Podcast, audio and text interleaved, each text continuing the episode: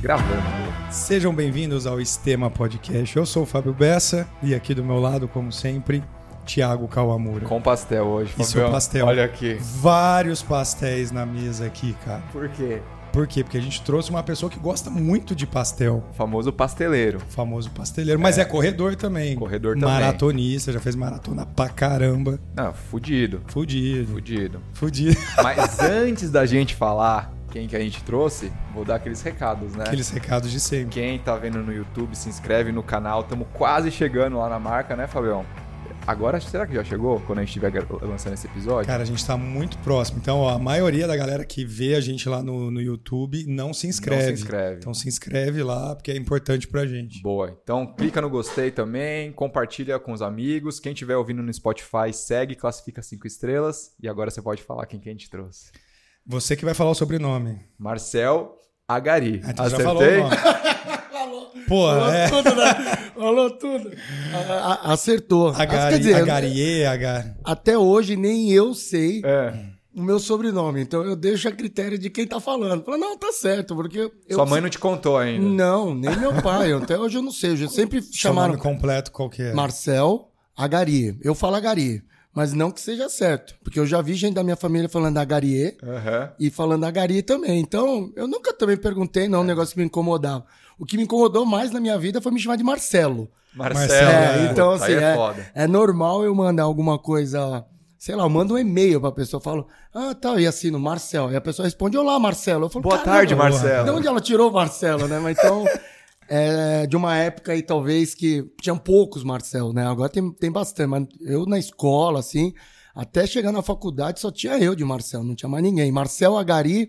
Aí quem não quem, quem tá ouvindo só esse podcast aqui não tá vendo minha cara de japonês meio boliviano havaiano, é, vai achar que eu sou francês, Marcel Agarrier, mas não, né? É um japonês falsificado mesmo que gosta de pastel. Muito Boa. bom. Obrigado por ter vindo aí, Marcel. Pô, difícil ali conciliar as agendas, tá? Um cara muito concorrido, tá em todas as corridas do Brasil, ele tá. Todas as corridas. Tá aí, onde você tava agora, a última que você tava aí? Então, a- eu- eu- quando você me chamou, acho que foi no começo do mês, né? Foi. No final de agosto, começo de setembro. Aí eu falei pra você, cara, eu vou ficar uns dias fora. Eu fiz, eu fiquei 15 dias fora. Os primeiros sete dias ali eu tava em Roraima. Aprendi que é Roraima lá, né? É gente? Roraima. É, eu falo Roraima, todo, quer dizer, acho que o Brasil inteiro fala Roraima, mas lá eles falam Roraima. Então, cheguei lá, já tomei a voadora. É Roraima. Falei, não, então tá bom, tô aqui, senão vou apanhar, né? Aí, falando Roraima, fui correr uma prova lá na Serra do TPQ. É uma prova muito legal, uma pegada de corrida de subida, né? Então, eram 5 quilômetros. De, eram, a prova é 10K, mas os cinco primeiros quilômetros tem um ganho de elevação de 510 metros. Confortável. É, É, tranquilaço, confortável. né? Rampa. E assim, num calor de 32, 33 graus, com umidade a 90%. Bem agradável. Então, assim, não, eu larguei já ensopado. Nunca larguei. No, no vídeo eu falo, cara, a primeira prova que eu largo já, já ensopado. E Então, assim, é, como eu até comento no vídeo, falo, as- quem, quem já corre há um tempo, talvez já até tenha feito provas com, com esse nível de, de elevação. Mas a dificuldade é, para quem não está acostumado, principalmente, é o calor e a umidade é, é bem difícil. E aí a gente acabou conhecendo lá Boa Vista, as cidades, a gente acabou fazendo é, um conteúdo turístico, né, para justamente o corredor se interessar pela prova e falar, pô, vou, lá, vou até Roraima e depois vou fazer o quê? Mas tem muita coisa legal, lá. A Tanto a capital é muito legal, quanto a Serra do Tepequém, tem, tem todo esse turismo né, ecológico, né, cachoeira, trilha, essas coisas. Então, foi bem legais. E tem o, o Monte Roraima lá também, que esse não deu para ir, porque acho que são cinco dias de trilha e tal, mas são, são atrações bem legais. Aí voltei de Roraima na segunda, cheguei terça-feira aqui em São Paulo, fui para Americana. De Americana eu editei os, os vídeos de, de, de Roraima na terça. Quarta de manhã eu tava indo pro Espírito Santo. Cara, Pegando o carro, é, levando as coisas. Daí a gente foi para trabalhar com a loja, né? Na corrida da Garoto. A gente trabalhou na Expo, pra, é, é o nosso ganha-pão, é a, venda de, de produtos. E a gente acaba correndo, né? Mas daí é uma corrida jamais For fun bem, ali, é, tranquilo. muito É. for fun, porque quando a gente faz expo e tem essas viagens longas, não pra dá caramba. pra você pensar em performar na, na, na, na prova. Eu já, eu- uma vez na vida, foi, que foi um aprendizado pra mim, na Maratona do Rio, 2019, eu, eu me preparei pra maratona e me preparei pra expo. Então eu falei, vai ser a primeira vez, falei, vamos ver se dá certo fazer, Não deu. uma, fazer a expo e correr uma maratona. Então eu trabalhei normal na expo. Ficou em pé oito horas. Exato. É, quinta, sexta e sábado, e no domingo fiz a maratona. E não foi uma. Foi talvez a minha pior experiência de maratona, porque eu já tava arrebentado, né? É, Então, cansado. é, é, a, a Expo ela acaba desgastando muito, né? A gente fica muito tempo de pé, dorme pouco, acorda muito cedo e vai dormir muito tarde. Né? Não, imagina, igual a gente quando foi gravar as coisas lá dos documentários que a gente fez, também, Mano, cara, mano. fica andando o dia inteiro, deu Você mais de muito, 30 cara. mil passos lá no, no Iron Man, tá doido, cara. Né, e aí, imagina demais. fazer uma prova no dia seguinte, não tem como. Pô, você, já conheceu o lugar pra caramba, hein, meu? Você, você tem ideia, assim, de no Brasil, correndo Cara, quantas cidades aí você já... A playlist de provas que a gente tem lá no canal, que é Mania de Corrida nas Provas, que daí são os vídeos só de provas, assim, passou de 400 esse esse mês. 400 vídeos de provas. Caraca. Então, assim, tem muita prova repetida, né? Por exemplo, a garota é a quarta vez que eu tô indo, Aham. né? Mas ca- a, a corrida me proporcionou muita coisa louca, assim. E, e assim, fui desde forma no, no exterior, no, no, no Berlim, Nova York, em São, no Brasil. A gente foi em Lambari, São Tomé das Letras. Pega umas cidades assim, que agora de, de Roraima, né? Que tem Pequim, né? Um negócio totalmente fora do, do eixo. Mas a gente sempre procura, assim. O, o calendário hoje que a gente, quando a gente monta, eu tenho que sempre montar pensando nas provas grandes por conta de trabalho, né? Então, assim, eu vejo as que tem Expo e as que a gente vai. Essas são as que a gente vai precisar trabalhar lá, ganhar um dinheirinho para pagar as contas. Aham. E aí sobram os outros finais de semana. Aí nesses outros finais de semana eu vou tentando encaixar provas que eu nunca corri, que não tem no conteúdo do canal. E aí a gente vai para os mais diversos lugares. Aí, aí, aí não entra a importância de- da, da grandeza da prova. O importante é a gente estar lá mostrando, às vezes, o local. Aham. E, e, e isso acaba fazendo com que muitas provas a gente mostre e depois no ano seguinte muita gente vai, Que vai foi legal da conhecer, é, primeira que ela vez, vê. né? Então aí depois o pessoal vai conhecer. ver. Puta, legal Exatamente. demais. Bom, vou puxar um pouquinho pro seu lado aí. Quem não conhece o Marcel, deve ter pouca gente que não conhece, né? O cara super conhecido. Mas dá uma pincelada aí sobre você, como que você começou no, no esporte. A gente ouviu alguns podcasts anteriores aí, mas só dá uma pincelada dessa sua entrada na, na corrida aí. É, é, foi, tudo muito sem querer. Algumas coisas da minha vida acontecem meio que ao acaso. E o, a corrida, eu, eu- Assim, eu tive um período ali da minha vida que eu tava passando. Como que eu posso dizer? Aquele período do.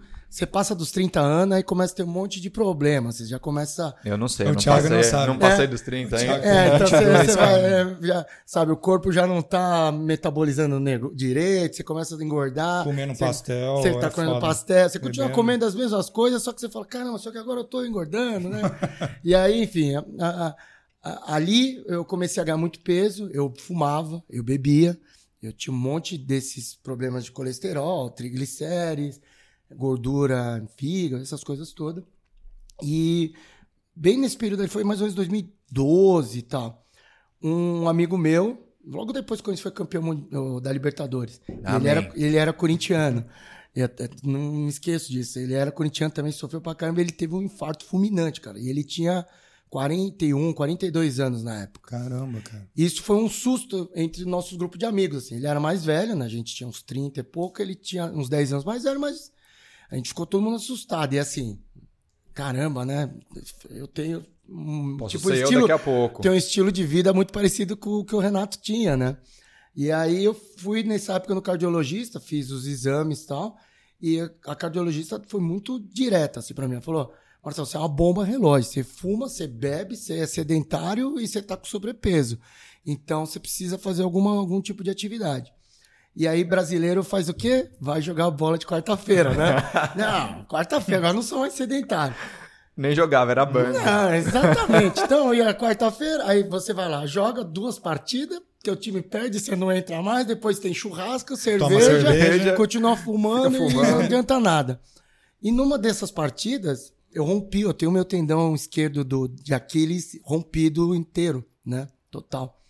E rompi jogando parada, assim, eu fui, fui dominar a bola, puf, Deu um estalou, é, deu um estalo. Você vê como tava bom o corpo, saber, né? É, então, Pedrada, assim, você deu- jogou é, foi na um pedrada. barulho. Na hora fez um barulho, tá, eu falei, "Ixi, gente, acho que eu quebrei o pé, porque eu não conseguia apoiar, né? Fui apoiar assim. Aí o pessoal, o que aconteceu? Eu falei, não consigo apoiar. Daí me levaram pro hospital. Aí no hospital já falaram que eu ia ter que operar, né? E aí, enfim, consegui lá marcar a operação, fui fazer a operação. O cara que me operou na época, ele, ele, ele comentou: olha, você vai ter dificuldade, porque eu tava mancando muito no processo de recuperação. Falou: você vai mancar assim pro resto da sua vida. Eu falei: tá bom, eu não, eu não corria, eu, o máximo que eu ia jogar a bola, eu falei: ah, não, tudo bem. E aí eu, eu, eu- alguma pessoa falou, Marcelo, conhece um fisioterapeuta lá perto da sua casa, tal, vai nele lá, é baratinho, tal.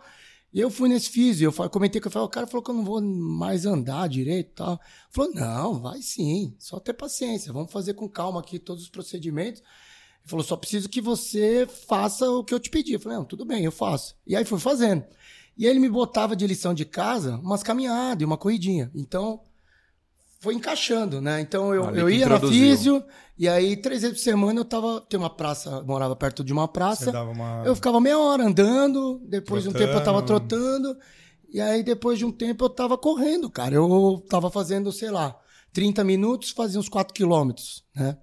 Aí eu falei, ah, que bom, né? E aí isso, aí já vai entrando toda aquela questão. O meu peso foi melhorando, né? Foi diminuindo, eu fui me sentindo melhor, mais produtivo, assim, tal. E aí eu falei, pô, legal correr aqui, mas tava ali, pra mim era só aquilo ali. Consegui voltar a correr sem mancar, sem andar normal. E aí eu tinha um casal de amigos que ali em 2014 e tal, eles já corriam, eles já faziam parte desse mundo de corrida e tal. Eles trabalhavam na época até do Pão de Açúcar, então eles viviam correndo as provas Pão de Açúcar, organizavam os revezamentos, é, então lá, lá tinha um estímulo muito grande. E aí eles ficavam me enchendo o saco, né? Toda vez que eu ia na casa deles, pô, você tá correndo lá, vamos fazer uma prova.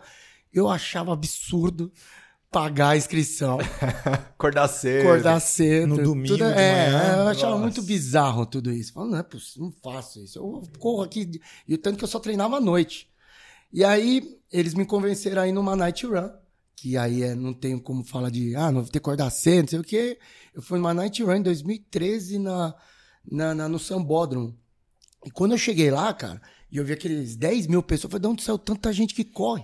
E, né, tipo, que tem paga. show, tem um É, luz, um não sei o show, quê. é. Night Run é essa pegada, é, é muito. Tanto que eu.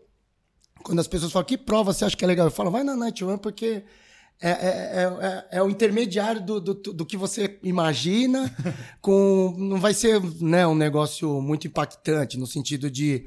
é- é- faz parte, né? Você conhece aquele ambiente e você gosta. A gente gosta, todo mundo gosta de um show, Aham. né? Num, num, dos bagulho de luz e tal. Mas não precisa acordar puta É, cedo. não precisa acordar cedo. Então, pra mim foi legal. E aí terminou o pessoal tomando cerveja, comemorando. Falei, cara, que negócio legal. Onde tem outra, né? Dá pra incluir na vida. Dá pra incluir, É. porque eu achei super legal. Encontrei amigos lá já. E aí, dali pra frente, a gente começou. Eu comecei pelo menos. Porque, pô, não é barato, né? Assim, não é que, eu sempre falo que assim, a questão de ser barato ou caro é o que você foca na sua vida, né? Então, assim, naquela época, eu ainda saía, eu queria ir pra balada, sei lá. Então, eu tinha grana pra sair de final de semana e tinha uma grana que eu gastava numa inscrição mensal. Só que isso foi mudando, né? Porque eu, eu fui parando de sair porque você quer correr, aí você vai, vai numa prova e quando eu fui ver, eu tava correndo praticamente todos os finais de semana, cara. E aí, daí pra frente, deslanchou, não, não parei mais. Famoso- Famosa picadinha da, da corrida, É, né? Cara, eu, eu realmente eu fui picado, cara. Eu, eu, eu sempre fui um cara de, de galera, assim, então de amigos, gente, pessoas, gente conversando, viajar de turma. E a corrida. Tô vendo eu no futuro aí, Fabião. Você? É, Cara, sou e- esse cara da galera. Não, Você é da e, galera, né? e a corrida tem esse negócio da galera, né? De tipo, você tá com um monte de gente, de amigos, pô, termina, vamos lá na, na padoca. Em vez de ir no boteco, né? Fazer o hour, a gente ia Vai vai, na na padoca padoca, tomar né? um Tomar um café. café da manhã. Então, esse ambiente eu gosto, me sinto muito bem. E desde essa época aí, eu, eu acho que o negócio degringolou para esse lado. E, enfim, e aí eu comecei realmente a correr. E né? aí- Co- e correr totalmente sem Orientação, instrução nenhuma, nada. zero. Eu corria da minha cabeça. Eu, a planilha era a minha cabeça. E você sempre trabalhou com produção de, de conteúdo, assim como a gente também fala sobre, sobre carreira, né? Só Claro. para saber um pouco dessa, dessa vertente. Que agora, hoje em dia você tem o, o canal e tal, Sim. mas É. como era Desde, anteriormente? desde você com- né, começar a correr as corridas e começar a virar um Então, produtor de conteúdo. A parte de produção de conteúdo, né, é assim. Putz, eu já até perdi no- na linha do tempo aí já, porque eu, eu, eu, eu sempre trabalhei, eu já trabalho com comunicação há muito tempo. Eu comecei com publicidade, com mídia exterior, e trabalhei numa empresa de mídia exterior, que era de painel, outdoor, essas coisas. Aí quando proibiram outdoor e- em São Paulo, né, teve a lei e tal do, do- da, da prefeitura, ali eu estava numa empresa que era muito forte aqui em São Paulo, né, nessa área. Trabalhava, tinha uma estabilidade lá legal. Eu falei, putz, preciso fazer alguma coisa, porque isso aqui vai minguar. E eu estava numa fase da minha vida que ainda dava tempo de eu tomar decisões que, tipo, se der errado, dá para eu voltar para trás, né? Isso eu tava com, sei lá, uns 28, 27 anos. E aí, nessa época, eu estava terminando a faculdade de jornalismo, uns amigos meus estavam montando uma empresa e de comunicação. Eles iam lançar um jornal de, de carros, né, voltado para carros na zona oeste de São Paulo, chama Alfa Autos. E eles me convidaram, porque nessa empresa onde eu trabalhava, eu cuidava um pouco da parte comercial. Eu administrava um grupo de vendedores tal. Então eu tinha um trânsito legal dentro de agência de publicidade, essas coisas. Então eles me chamaram para ser sócio nessa empresa, chama Dália Comunicação. E eu entrei como sócio para ajudar nessa parte comercial. E aí fizemos esse jornal acontecer. Era um jornal de carros que tá até hoje ainda tem, tem site disso daí. E, e, enfim, a empresa foi indo. No final ficou eu e mais um sócio. E a gente começou a trabalhar muito nessa questão de conteúdo, né? O que, que dá para fazer de conteúdo? Nem, isso, é- isso, isso a gente tá falando em 2009, 2010. Não tinha Instagram, Não, não, não tinha. Não tinha. Como é que fala? smartphone. Smartphone, exatamente. E aí, até surgir o smartphone, cara, é, a produção de conteúdo era revista, ou jornal, ou papel, ou que, alguma coisa desse tipo. Nesse período, eu tive um período muito bom né, nessa parte de empreendimento, que a gente lançou um jornal que chamava Blé. A gente entregava em porta de faculdade. É, entregava FAP, PUC, Mackenzie, Casper, enfim, um monte de faculdade aqui de São Paulo. E Blé, esse jornal, era sigla de balada, lazer, entretenimento e humor. Então, toda quinta-feira a gente entregava um jornal que vinha com a agenda do final de semana, de balada, lazer, entretenimento e humor. Sensacional. Então, É. não existia smartphone, né? Vamos lembrar. Então, era eu tenho fotos né, da galera assim dentro da sala de aula antes de o professor chegar, que a ideia era isso. Entrego lá na quinta lá no- ah, de manhã e à noite. O cara antes tá esperando o professor, ele era o que ele fazia. Hoje a galera tá no celular, mas Uhum. naquela época o cara tava no, no- ficava no nosso jornal. Então, consegui bastante anunciante nessa época, a gente ficou acho que uns dois anos, dois anos e pouco com esse jornal. E aí é, veio os smartphones, redes sociais, o negócio começou a crescer. Aí, olha as coisas que louca que como se envolve na minha vida. Nesse período que eu operei o pé, eu fiquei seis meses em recuperação. Então eu trabalhava com meu computador no colo, deitado, porque a recuperação do pé né, você tem que ficar pro alto, né, nesse tipo de recuperação. Então era o computador aqui, aqui no colo. E, e aí eu, eu, eu. Era a época que o Facebook era muito forte. Eu postava muita coisa dos anos 80 e 90. Tava lá de bobeira, eu lembrava de algumas coisinhas, postando, ah, vocês lembram disso aqui? E o negócio foi né, engajando. E aí, na época, eu montei uma fanpage, chamava do. Existe até hoje, chama Coisa Velha. Né, um, era uma ficha telefônica. E essa fanpage, cara, em. Como posso dizer? Em três meses, assim, bateu 100 mil pessoas.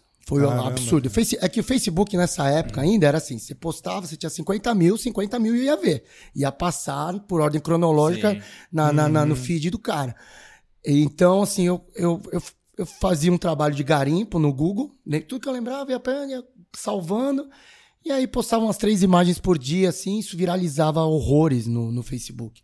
Mas era só lazer, né? E ainda durante esse período, eu, e eu nem tinha começado a correr ainda, eu, um dia, um cara da Vox me procurou, né? Falou assim, ah, Marcel, queria fazer eh, uma postagem no- na fanpage sua. Falei, caraca, Volks, mano. Os caras me É, procurando. me procurando, né? Eles iam. Quando eles relançaram o. ah, o Voyage, que era um carro anos 80. Aham. E aí eu falei, ah, beleza, né? Daí ele falou, você consegue me mandar um orçamento? Eu falei, eu não tinha tinha nem ideia. ideia, cara, porque a rede social era tudo uma coisa nova, não, não, não existia ainda uma precificação legal. Né? Eu, eu tinha ideia de preço de anúncio de revista, jornal que era o meu ramo. O que Mas rede fez, né? social, esse aí eu não, não fiz pensando em, em bombar. Aí eu liguei para um amigo meu, que eu falei, como eu trabalhava com publicidade, eu, conheci- eu tinha esse trânsito com o pessoal de publicidade, que estava trabalhando com marketing digital. Falei para ele, pô, cara, os caras da Vox me ligaram aqui e eles querem anunciar o Voyage. Tô pensando em pedir uns três pau pros caras, o que, que você acha? Daí ele, ah, manda aí a sua fanpage pra eu olhar, manda os analytics e tal. Aí mandei. Sei lá, uns cinco minutos depois me ligou desesperado. Ô, você já passou pra? Eu falei, não. Eu falou, daí ele falou, então eu vou te montar a proposta, você manda pra eles. Eu falei, tá bom, ele olha no seu e-mail. Aí ele escreveu toda a proposta pra mim. A proposta era de 23 mil reais. Naquela Só 20 época, mais, né? só 20 Não, mil a mais. não, é. Aí eu, pra ele, mano, você tá louco? 23 mil? Eu Fica falei, até com eu vergonha prefiro de mandar. Manda, É, eu falei, manda. eu, falei, eu prefiro ficar com os 3 mil, cara. né? Tô- 3 mil, tô fazendo, tô deitada, que eu tô, tô recuperando o meu pé, essa grana vai vir, vai ser bom pra mim. Falou, Marcel, manda, os caras vão chorar, você vai fechar, sei lá, uns 15 Uns pau, 15 alguma mil. coisa assim. Fechei 18 pau, cara. Caralho. Eu fiz quatro, cinco postagens. Eram cinco posts que eu deitado programei. Você nem acreditou, né? Cara, quando, falou- não, não. Aí eu falei, vou ficar rico.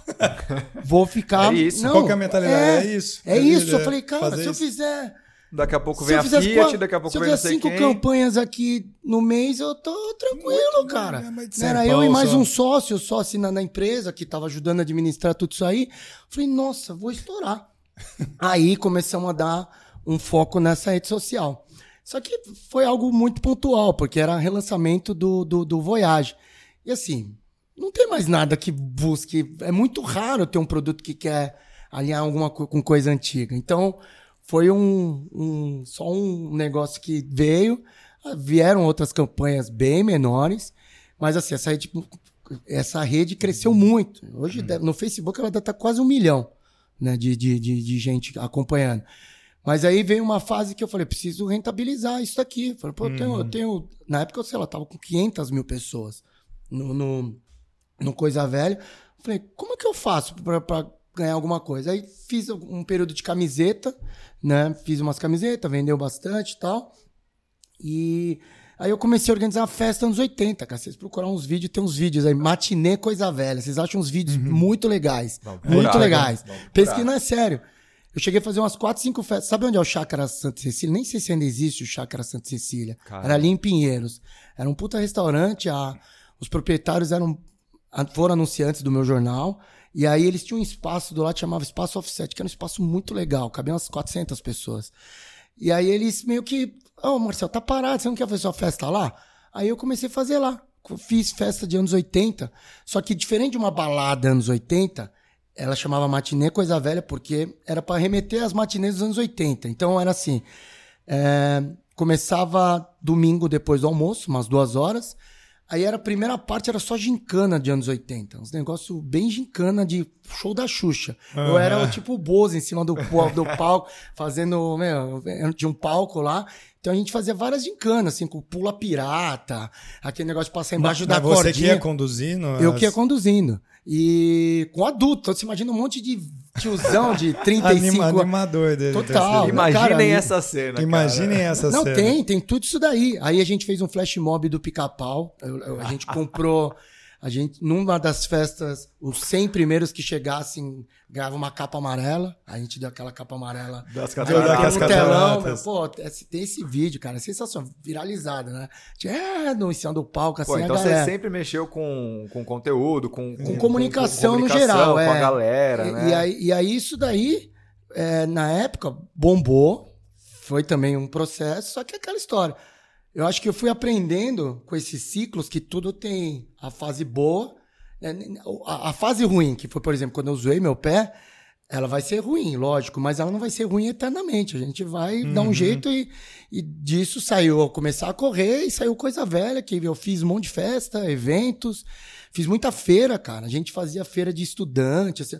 Cara, tem uns negócios que eu fiz que é surreal. Tem, tem vídeo também no YouTube. É, no, no jornal, no Blé, a gente. a gente tinha o anunciante, um dos anunciantes foi o Play Center, muito tempo foi o Play Center. Então os caras me arrumavam muito ingresso e eu conseguia fazer promoção. Então eu fazia muito feira de estudante, que é aquelas feiras do CIE, Aham. né, para emprego e tal, que bombava, era Bombava. lotava, dava uns Fui em 80, muitas. 80 mil pessoas, 100 mil pessoas tal. E aí, num desses, cara, a gente fez um.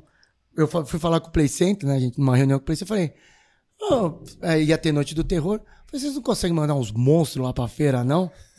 aí os caras, quando que vai ser? Dia tal, tal. Não, dá pra mandar sim, vamos mandar dois monstros pra vocês. Cara, eu falei, vocês vão mandar mesmo? Eu falei, vamos. Aí a gente você fez. já pensou, Não, né? eu fiz a porta do desesperado do Sérgio Malandro, cara. Gente- o stand que a gente comprou, aí eu forcei, né? Meti três portas. Metade do stand eu fechei, botei três portas. Duas tinha Duas monstro. tinha monstro e uma era um prêmio, cara.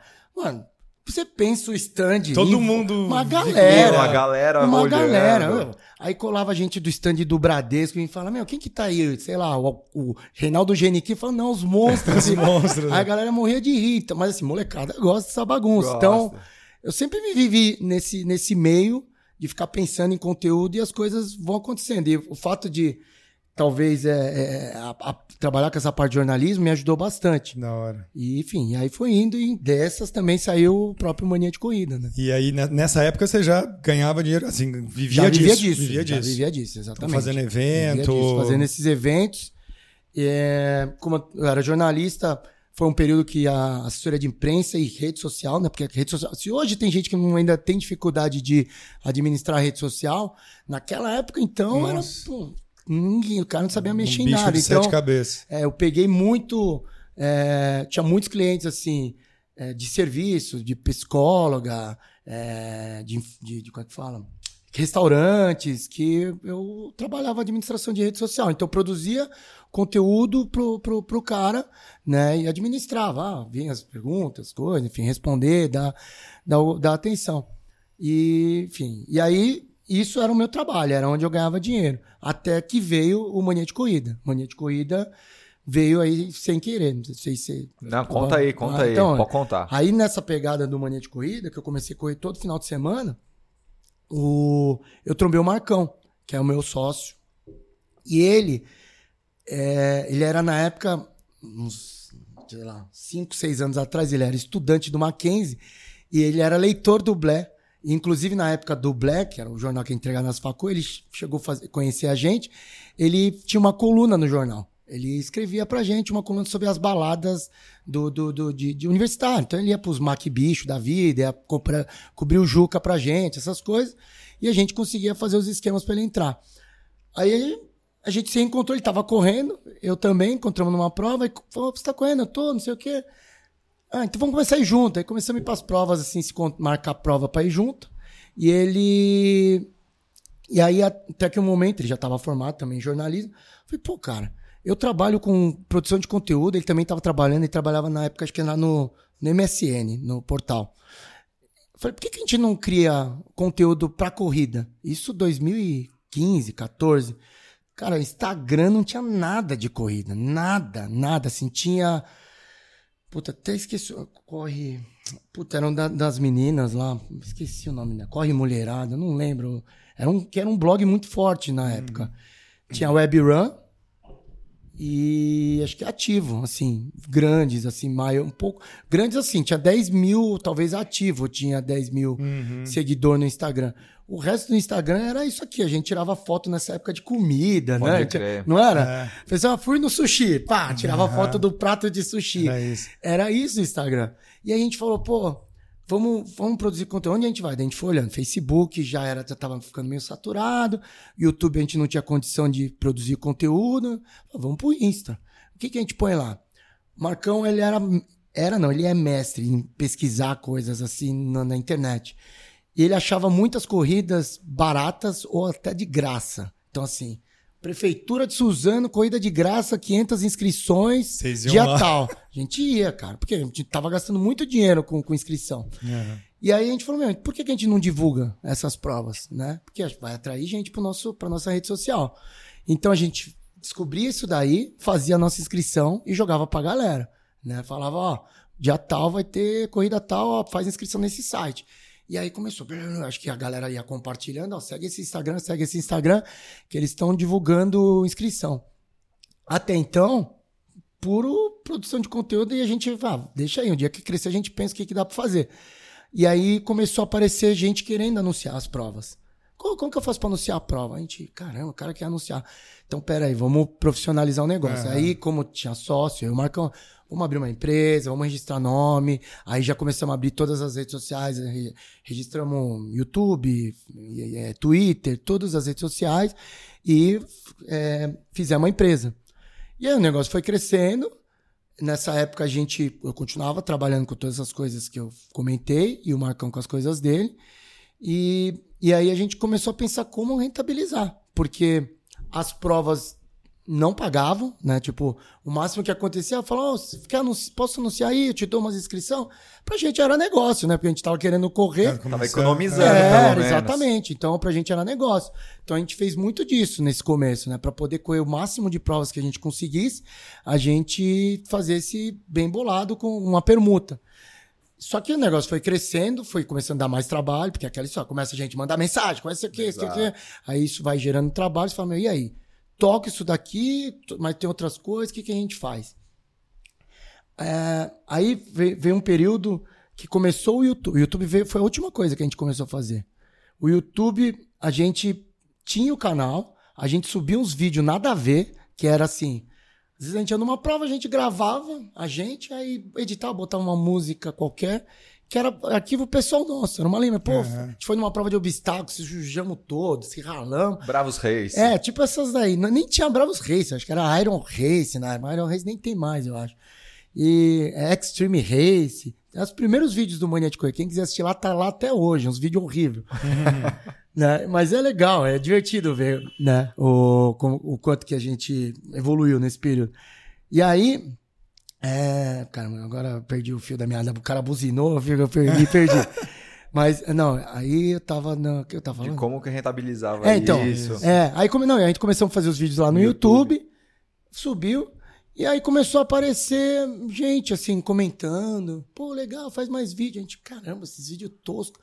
Só que, assim, tinha dois canais no YouTube que também não eram muito tempo. Era, que era o do Sérgio e do Gustavo Maia. Uhum. Então, os dois estavam começando, tio Edu começando e tio Maico começando no canal Corredores.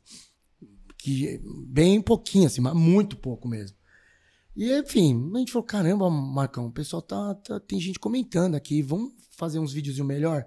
Vamos, aí fizemos alguns videozinhos que vocês assistiram lá, é era o melhor que a gente conseguiu. que é, hoje em dia você não, a, gente gravava com, a gente gravava com Cybershot, cara. Então você imagina você correndo com uma Cybershot. Nossa. Né? Correndo, gravando, outro, tá tipo. Não, Pulando. Não, você, você assiste, você fica com labirintite. Né? Mas enfim, era o que a gente tinha e era o que tinha na época. Não tinha mais esse tipo de conteúdo de vídeo. Né?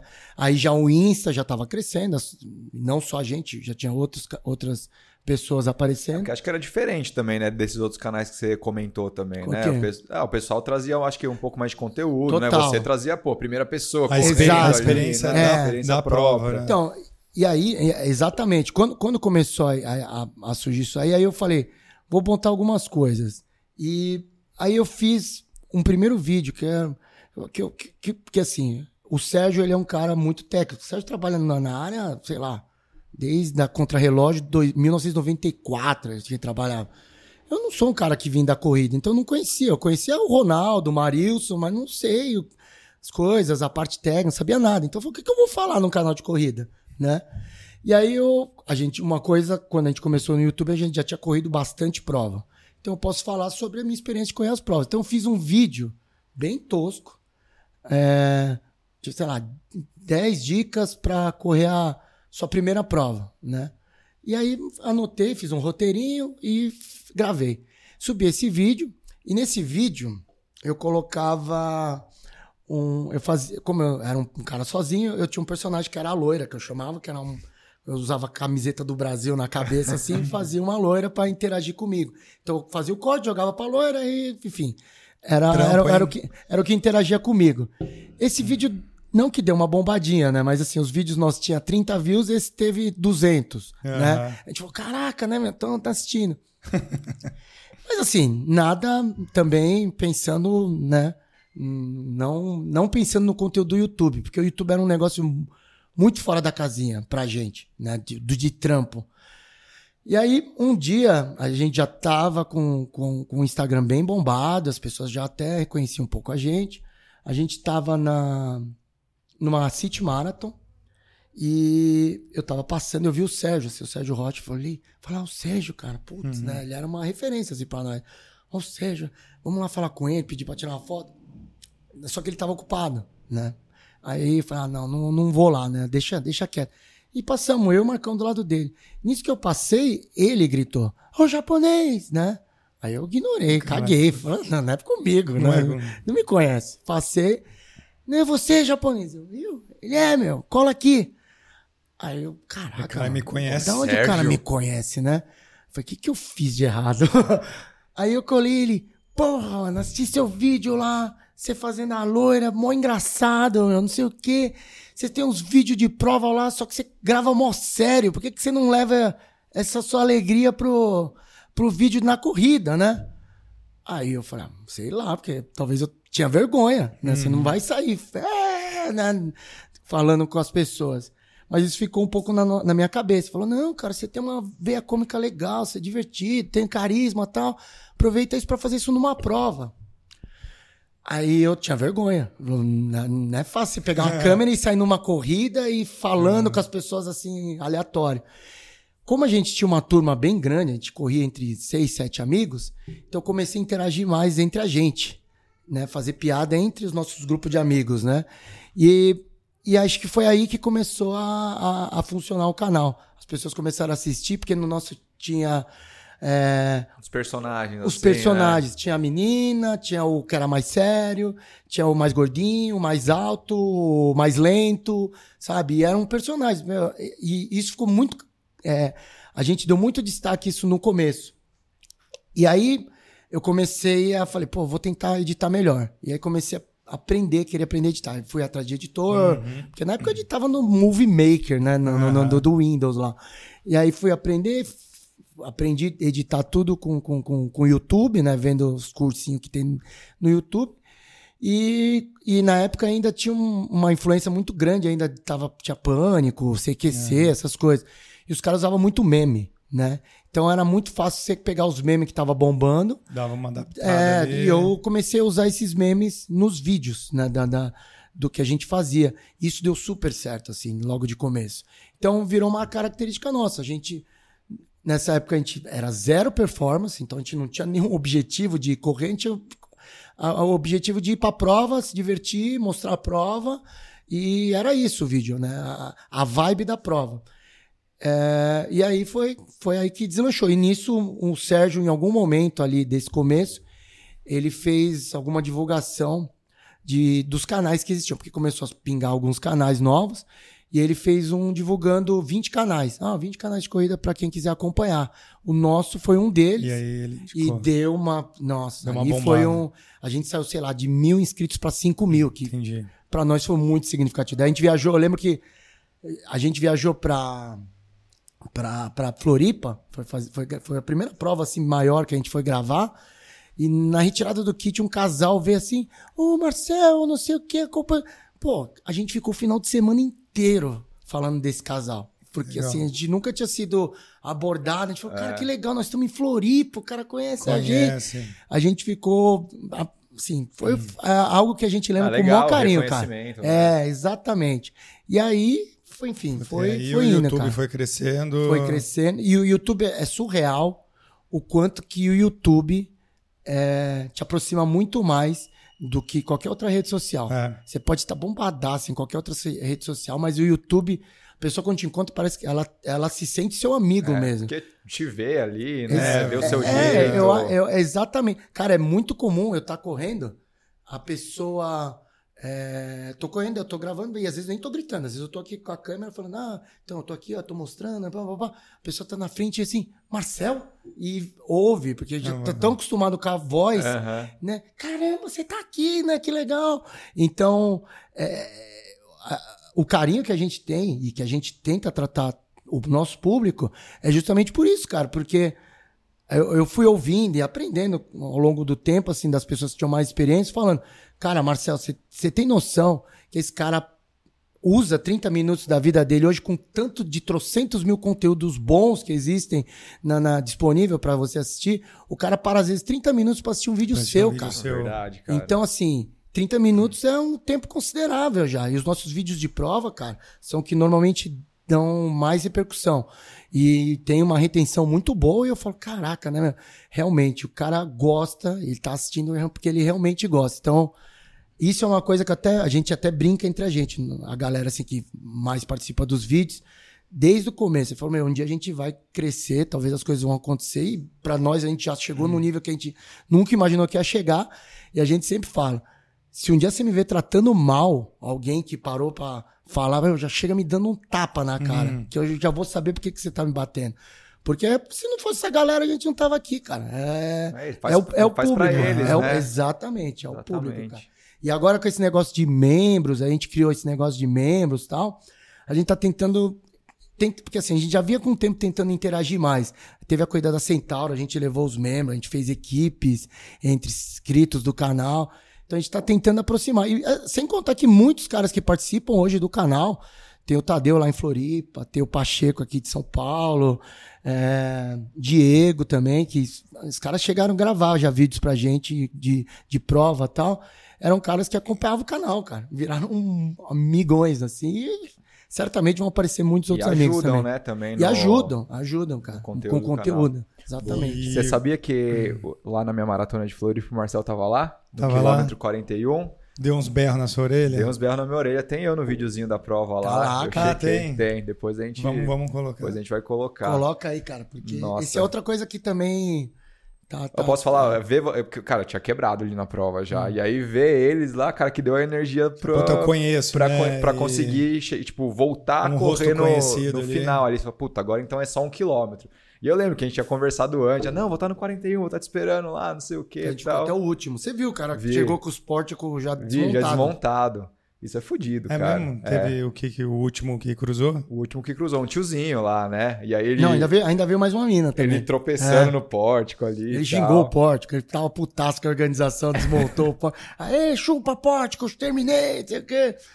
É, enfim, são essas coisas que a gente tenta mostrar, porque como eu falei, a gente não, nós não, eu não sou um canal técnico, eu não manjo de corrida. Assim, eu aprendi muita coisa, claro. obviamente, uhum. pela vivência. Pela vivência, meu. Por estar com, com vocês, com fisioterapeuta, com treinador, tal.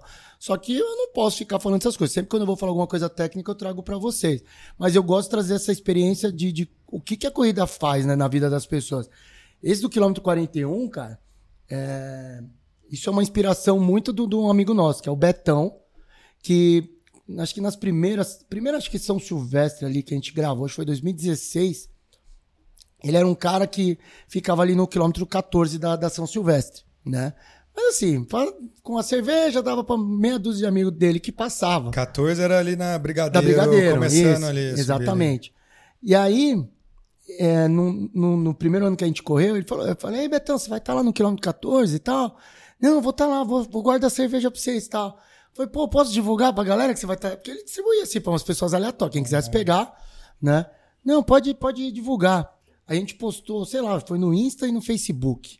O bagulho viralizou. Acabou o cooler não, do não, cara. Não, o Betão ficou. Não, ele comentando, desesperado. Gente, eu só levo um pacotinho de cerveja, né? Não vai ter pra todo. É, eu falei, Betão, não liga, lá, né? Porque a galera começou a mandar pro outro.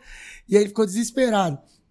E assim, era uma coisa que ele já sempre fazia, sempre fez, fazia isso na Maratona de São Paulo, de ficar na, na, chegada.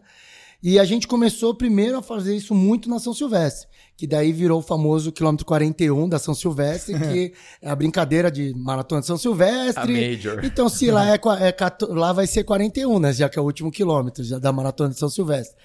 E se vocês pegar os vídeos nossos da São Silvestre, os últimos, cara, a parte ali dessa, onde fica a galera distribuindo cerveja, é cara, é um mega ponto de hidratação de cerveja, cara. Porque é muita, chega, chega a ter, sei lá, mais de 100 pessoas ali. Galera distribuindo cerveja tal, que foi dessa cultura de indo para algum para esse caminho de ficar esperando a galera, festejar e tal. E a gente começou a fazer muito isso em maratona. Como a gente começou a participar de maratona, aí ficava lá, chegava na maratona, é, tinha algum amigo para chegar, ah, vamos ficar aí, vamos ficar até o final. Quando passar a ambulância, a gente vai embora. E começamos a fazer isso direto. E uma das coisas, cara, que pra mim mudou esse pensamento do quilômetro 41 foi eu ter corrido fora. Então, corri em Berlim, corri em Nova York. Lá você corre do quilômetro 1 ao quilômetro 42 com gente Com na gente rua. gritando. Gente na rua. E assim, eu sou um também que falava, sempre critiquei, por exemplo, criticar no sentido de ah, é, aqui no Brasil ninguém vai pra rua lá pra torcer pros caras na maratona tal, né? E um determinado momento, sei lá, eu fiz uma reflexão. Falei, quantas vezes eu fui? Assim, por ir, sabe? Do Aham. tipo, não, não vou participar da prova, eu, eu vou lá. Eu não vou nem pra torcer pros meus amigos, eu- porque todo mundo que corre tem um amigo correndo a maratona do dia. Tá, tá rolando a maratona City Marathon aqui, a gente é de São Tem Paulo. alguém- Aham. A gente sempre tem alguém. Sim. E quantas vezes a gente foi lá torcer por esse cara se eu estar na prova? Se você já tá no 21, é fácil estar lá. Mas quantas vezes a gente tá lá? Então a gente passou aí. Meu, vamos tentar estar em todas as maratonas que a gente puder e fazer esse papel de ficar no quilômetro 41 para incentivar a galera. E aí começamos a fazer. Isso acho que desde 2018, ali, final de 18, começo de 19. 19 a gente fez todas, assim, que a gente conseguiu, que a gente foi, que a gente estava presente. E aí foi, a gente fez até em Nova York, cara. Em Nova York eu fiquei até quase. De, eu só fui embora porque tava, começou a esfriar muito e eu tava morrendo de fome.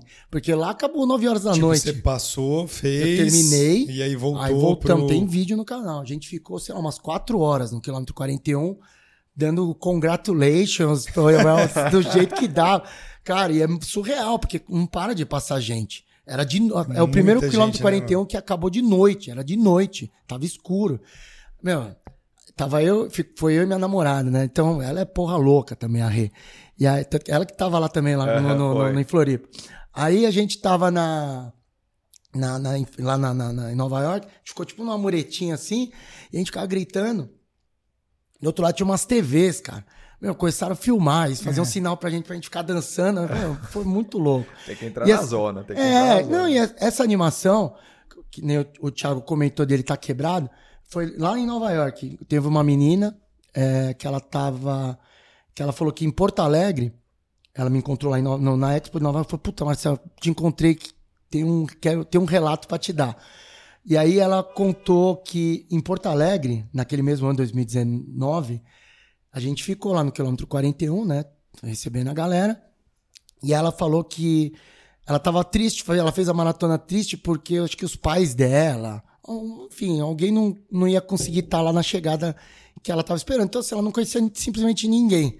né? Ela ia chegar, não, não ia ter ninguém para comemorar, fazer a festa dela.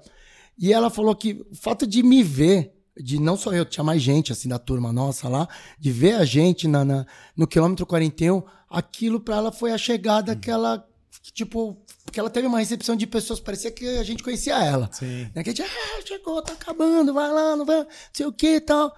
E ela passou, terminou, eu, naquele dia não falou nada, ela foi falar isso pra mim quatro, cinco meses depois em Nova York. Que E eu falei, legal, caraca, cara. que legal. Ela falou, pô, você não tem ideia, eu quero te agradecer, porque eu tava desanimado e ficou marcante pra minha maratona por causa disso. Aí, nossa, cara, eu, aí até arrepia, velho. Eu conto essas histórias e é muito louco, a gente não tem ideia o quanto que a gente toca, O porque a gente tá lá, alcance, né? pra mim eu tô fazendo uma puta bagunça, tô me Aham. divertindo. Porque eu, eu gosto, como eu falei, eu gosto dessa gal- de galera, bagunça, vai Corinthians, poró, né? Essa pegada pra mim é da hora. Então, pra mim, eu tô me divertindo, cara. Eu tô lá curtindo. Só que a gente não, não tem ideia como a gente acaba, às vezes, tocando sem querer na vida das pessoas, é. mano. E, Com pô. E, e hoje você já acostumou já com essa a ser reconhecido? Porque assim, todo mundo te conhece, assim, na, em feira, em qualquer feira de, de prova que você for, alguém É. vai te conhecer. Você já acostumou já? Tipo, você, eu, eu- eu É. vou chegar lá. É que, é que você também vai filmar, você também vai fazer Sim. conteúdo. Mas fala, porra, eu, eu sei que eu vou lá e eu vou ter que falar com alguém. Não, eu- assim, pra mim não é nenhum problema. Tanto que assim, Expo, tem Expo. Eu sou. a- a- o meu sócio até brinca, a gente. Enfim, ele é super de boa em relação a isso, tá? Só o pessoal não ficar pensando. É, na Expo, quem vai em Expo, grande principalmente, vocês vão ver que eu, eu, teoricamente eu não trabalho, eu fico ali na porta, né? Porque o negócio começou a, a- a chegar num ponto que assim, Eu tava lá, eu trabalhava vendendo, normal, ajudando, ah, paga, come, não sei o quê. Aí começava a entrar gente no stand, ah, tira uma foto, ah, tira não sei o quê. Aí entrava uma O galera, dia tirou. inteiro tirando foto. Aí começou a, a tumultuar dentro do stand. Isso atrapalha nossas vendas, porque fica gente. Fluxo, né? O fluxo, exatamente. Aí eu comecei a ficar do lado de fora, justamente por causa disso. E, cara, não me atrapalha em nada, nada. Faz, faz parte, inclusive, do rolê. Se você pegar o vídeo da Garoto, por exemplo, a gente mostra a Expo que eu fico lá. Eu fico com a câmera aqui guardada e as pessoas vão colando, aí vão, vão trazendo histórias. Aí alguns só vêm cumprimentar tal, mas alguns vêm com essas histórias. Daí eu registro, eu falo, pô, pode, posso gravar essa história? Pô, pode. Tem uma história muito legal, agora lembrei aqui que é legal contar a história, né? Um, na São Silvestre, um cara chegou, né? Na São Silvestre, 2000 foi 2018 ou 2019, não lembro. Ele chegou, me abraçou, falou, "Ô, Marcelo, que bom te ver aqui, me abraçou e começou a chorar, chorar. Chorar, chorar de. Eu falei, calma, mano, o que aconteceu? Não sei o quê. Você não né? conhecia ele. Não, nunca tinha visto. Aí eu, o que que foi? O que aconteceu? Aí ele, pô, meu, você não sabe como você é, você é importante, o canal, vocês, a energia de vocês é importante na minha vida, não sei o quê. Eu comecei a correr por causa de vocês, um vídeo que você fala do, do seu pai. E eu conto, tem um vídeo que meu, meu pai correu a São Silvestre em 1989. E meu pai não era corredor e nem depois disso continua corredor. Ele, ele foi aqueles milhões de brasileiros que existem que um dia, na virada do ano, assiste a São São Silvestre, fala: final desse ano eu vou fazer. aí." Vou fazer esse negócio aí. E ele treinou por conta, tudo, né? Rodar, lá, então, não sei o que, e conseguiu correr uma São Silvestre. Na época ainda nem era 15 quilômetros, era 12 e meio. Enfim, foi um dos últimos que chegou na época. E eu conto essa história, né? Meu pai é falecido, tal. E eu conto essa história nesse vídeo, me emociono, tal, falando da história. E ficou lá esse é um, é um vídeo contando a história das- do- de como meu pai conheceu São Silvestre e de alguma forma ele fez ele fez a gente correr também, porque assim, eu conheço São Silvestre, meus dois irmãos correram São Silvestre. Então todo mundo conhece São Silvestre por causa do meu pai, né? Que todo, meu, meu pai zoava muito a gente quando a gente era moleque. Eu conheço São Silvestre. Quero ver se vocês correm um dia, vocês tudo jovem aí, né? E isso foi um negócio que mexeu com, com o- com o ego da gente. Não, vou correr um dia, eu vou correr, pai, um dia eu vou correr. E, enfim. E aí esse cara, ele caiu nesse vídeo, ele falou que caiu nesse vídeo e sensibilizou ele. Porque ele tinha perdido, acabado de perder o pai dele. É, a esposa dele tinha dado um chifre nele, dado um pé na bunda dele. Ó, pô, que desgraça que tava a vida do cara. Fundo do poço. Ele tava numa depressão ferrada e só compulsivo, comendo, engordando, engordando, engordando. E aí ele falou que ele caiu nesse vídeo aí, ele assistiu, se identificou por conta da história do meu pai e tal, que ele tinha perdido o pai recentemente, eu- e eu conto a história do, da perda, da falta que eu sentia do meu pai. E aí ele, ele falou que foi assistir os outros vídeos do canal. E viu que eram os outros vídeos totalmente diferentes. Era mó good vibes. É, isso aqui é bagunça. Tal. Ele falou, caramba, mano, acho que dá pra correr também. E ele foi começar a tentar correr. E correu, né? E aí ele contou essa história pra gente. Eu falei, puta, cara, que bagulho Cara, louco. Você consegue mudar a vida de uma pessoa, já vale Exato, vale pena, pra gente. caralho. É. E, e assim, hoje, cara, assim, prática, quase toda semana a gente recebe umas histórias muito loucas. Deve assim. ter uns vários É relatos muito fora louco, o que cara. vocês não Ah. sabem, que não chega, né? A, a Rê, a Rê, que é minha, minha namorada, esposa, tudo, o pessoal já me agregou tudo. Namorida. Mas é, mas é, namorita, essas porra aí. A- Ela vê, assim, eu mostro pra ela assim, e tem umas que mexem pra caraca com a gente, cara. É. Porque você fala, caraca. E isso, pra mim, é um, é um, é um baita. É, como é que fala? É um bagulho que motiva pra caramba se Uhum. fazer conteúdo, porque é trampo fazer, editar, Pra montar, caralho. tal, não É sei o quê. Só quem faz que sabe, É. cara. Exato. Esses dias, inclusive, um cara de um canal de corrida novo, ele me mandou uma mensagem. Ô, Marcel, acompanho você faz tempo, tá? montei um canal de corrida, eu vi que... eu- eu- todo canal de corrida novo que aparece assim, eu começo a seguir pra ficar olhando, né? O Aham. que, que tá rolando, se alguém lança alguma coisa nova tal. E aí, esse cara me mandou, pô, Marcel, preciso te fazer uma confissão, cara. Eu não sabia que era tão complicado editar vídeo. Eu falei, pois é, Nossa, cara. gasta um Bem-vindo. tempo, meu. É, Bem-vindo ao mundo. mas Gasta enfim, é, belo é, eu, é legal, eu cara. acho. principal- Como eu falei, eu quero um editor para editar os vídeos mais de tênis, review, às vezes uma entrevista e tal. Agora, os vídeos de prova eu gosto de editar porque.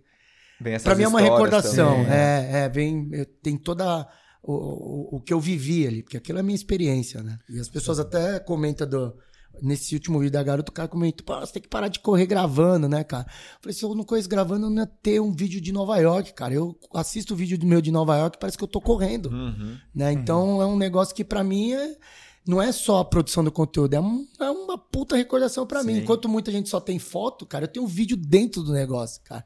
Eu vivendo aquilo, eu falando o que, que eu tô sentindo.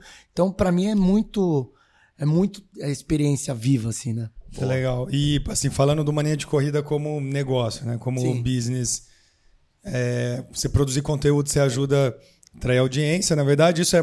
Assim, você contando, a gente vê quanto que você gosta e quanto que foi um pouco natural, mas ao mesmo tempo, lá da experiência lá de trás, você meu, sempre pensando também como é que eu vou né, viver disso, porque a gente tem, Sim, que, sim. tem uns boletos para pagar, né, É? E não que- são poucos, E não não. são não, poucos. não. E nem baratos. E conta um pouquinho pra gente, assim, como é que você pensa como, assim, missão do Mania de Corrida? Você tem alguma missão? Porque você tem muito isso de incentivar a galera a não esperar o momento, sei lá, o momento ideal para começar a fazer um esporte, né?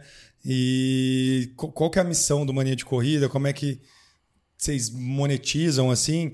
A galera sempre pergunta, pô, como é que vocês vão ganhar dinheiro? Tipo, igual do YouTube, vocês têm, pô, vocês têm bastante é, Visualização. visualização, como é que o YouTube monetiza, até pra galera que cria conteúdo, que acompanha também. produto, Então, eu- publicidade. Esses dias um cara falou assim pra mim, né? É... Você ele- tá milionário já. Exato. Você já tá, já tá rico aí, o YouTube teu tá bombando. aí eu falei, cara, eu faço quase 30 vídeos por mês. Dá em já fiz, teve mês que eu fiz um vídeo por dia. Mas dá, dá em média ali uns 24, 25 vídeos por mês. E, e em 150 mil views, às vezes 170, já bateu assim por nos últimos 28 dias. E aí eu falei isso pro cara, eu falei, quanto você acha que, que eu ganho, né? Nesse, fazendo todo esse trampo que eu te falei. Aí ele chutou uns 20 pau. Aí eu mostrei pra ele 1.500 reais. Aí ele falou, Não é só isso aí? Eu falei, pois é, cara, dá um salário. Só que assim, eu tô ganhando isso agora, depois de oito anos produzindo conteúdo pro YouTube, cara. Aham. Então, assim, é, é um processo que demora. Tem algum vídeo ou outro que estoura e vai te dar uma graninha a mais, mas é muito pouco. E mesmo os grandes canais de corrida ainda no, no YouTube hoje, que a gente tem no Brasil, é, se você for analisar o tanto de trampo que os caras tiveram, a monetização do YouTube ainda não é relevante. aham. Pelo trampo e investimento que os caras já tiveram. Mas ainda assim, o YouTube, como eu comentei, ele vai te dar visibilidade. Aí você consegue é, Outros meios. Ganhar de outras outros formas, meios, atrair né? marca. Exatamente. Eu não tenho dúvida que se eu não tivesse o YouTube, é, eu poderia estar vendendo a loja tal, com os produtos, mas eu vendo muito mais por conta do YouTube. Então, assim, no YouTube eu tô lá, tô com a camiseta, corro pra comer pastel, apareço no vídeo. Já no dia seguinte já tem gente, onde tem essa camiseta? Onde eu compro? Cadê? Não sei o que lá. Tô com o boné do Mania de Corrida, onde eu compro esse boné? Então, a visibilidade do YouTube é, é muito louca Aham. né, de, de, de, de retorno financeiro hoje pra gente. Então, hoje, pra mim, pra gente, é importante a gente manter esse conteúdo. Se um dia ele vai, sei lá, extrapolar milhões, a gente, a gente tem ido pra um caminho agora até. é, a gente gosta muito de viajar, a gente, descu- quem não gosta, né? Aham. Enfim. Se então, é, associar ali- então a- a- como a gente. As pessoas assistiam muito, assistem muito os vídeos nossos de prova pra, pra ver a prova, né? Entender como é que tá. Então agora a gente tá sempre tentando fazer um vídeo da prova e um vídeo do local da prova. Então, assim, o que, que eu faço no Espírito Santo quando eu vou correr a garoto? Sabe? Eu não... Porque às vezes o cara quer ficar uns quatro dias lá. Então ele vai na quinta, na sexta ele passeia em tal lugar, tal lugar, tal lugar. Então tenho- a gente tem começado a fazer isso. E, cara, tem, tem sido um negócio interessante, porque assim, tô conseguindo, a gente tá conseguindo alca- alcançar um público novo, que é um público que não corre, mas que tá assistindo nossos vídeos de aham. turismo. Você tem duas pra fazer já, então. É. Você tem que fazer Berlim, que o Fabião vai fazer Berlim ano que É. vem. E aí Vou você dá umas dicas pra ele. e Eu vou, Entrei na loteria aí, é, cara. e eu vou fazer Buenos Aires ano que vem. Ah, Então, as duas, essas duas a gente fez, cara. E a, a de Buenos Aires, acho que a gente chegou até a mostrar algumas coisas, a gente, mas nesse ano que a gente começou a fazer, né? Algumas coisas de quando a gente vai num lugar, vamos tentar mostrar o que, que o cara pode fazer lá, né? Porque é legal, porque todo mundo que vai. O, o corredor, o corredor, ele chega num nível que ele corre todas as provas principais da cidade dele e depois ele quer viajar, cara. É. Não é? Ele começa a procurar a prova E, fora. Cara, o YouTube é legal, assim, que tá registrado, tá lá, né, cara? lá. Então, assim, putz, Aham. é, todo ano vai ter a prova, né? Tá então lá. o cara sempre vai ter acesso ali e aí sempre vai, alguém, alguém vai estar buscando aquilo. Chega no período que nem agora foi a prova da Garoto, os quatro, os três vídeos anteriores que eu tinha na Garoto tava, tipo, bombando na busca. Porque o pessoal começa a procurar, assistir, querer entender. Então, eu tenho feito, um, um- tentado entrar por esse lado também turístico, né? Porque isso também me ajuda a abrir portas com prefeitura de da Secretaria de Turismo, sabe? Eu posso fazer um projeto, ah, eu quero correr a prova lá, é, uma prova em, de Cuiabá, esqueci o nome. Corrida de Reis, que acontece lá em Cuiabá, começo do ano. Aí você pode chegar na Secretaria de Turismo e falar, olha, a gente tem um canal de corrida, eu quero cobrir a prova e mostrar a cidade, né? Os pontos da cidade. Aí você consegue, às vezes, fazer um projeto que facilita, né? E é, é- esse é um dos caminhos que a gente tenta ir. Aí, aí você falou o que, que a gente almeja. Eu, eu, o- uma coisa que eu tenho muita vontade, assim como o esporte para mim mudou totalmente minha vida, desde a parte de, de- de física minha, como da parte da vida profissional, tudo, né? A corrida hoje faz parte de tudo da minha vida. É, eu acho que ela pode, de alguma forma, tentar transformar. Eu, eu quero, de alguma forma, tentar transformar essas outras vidas com a corrida. Eu- o que eu mais me lamento é não ter encontrado a corrida antes. Antes. né? Eu acho que para mim ela chegou muito tarde.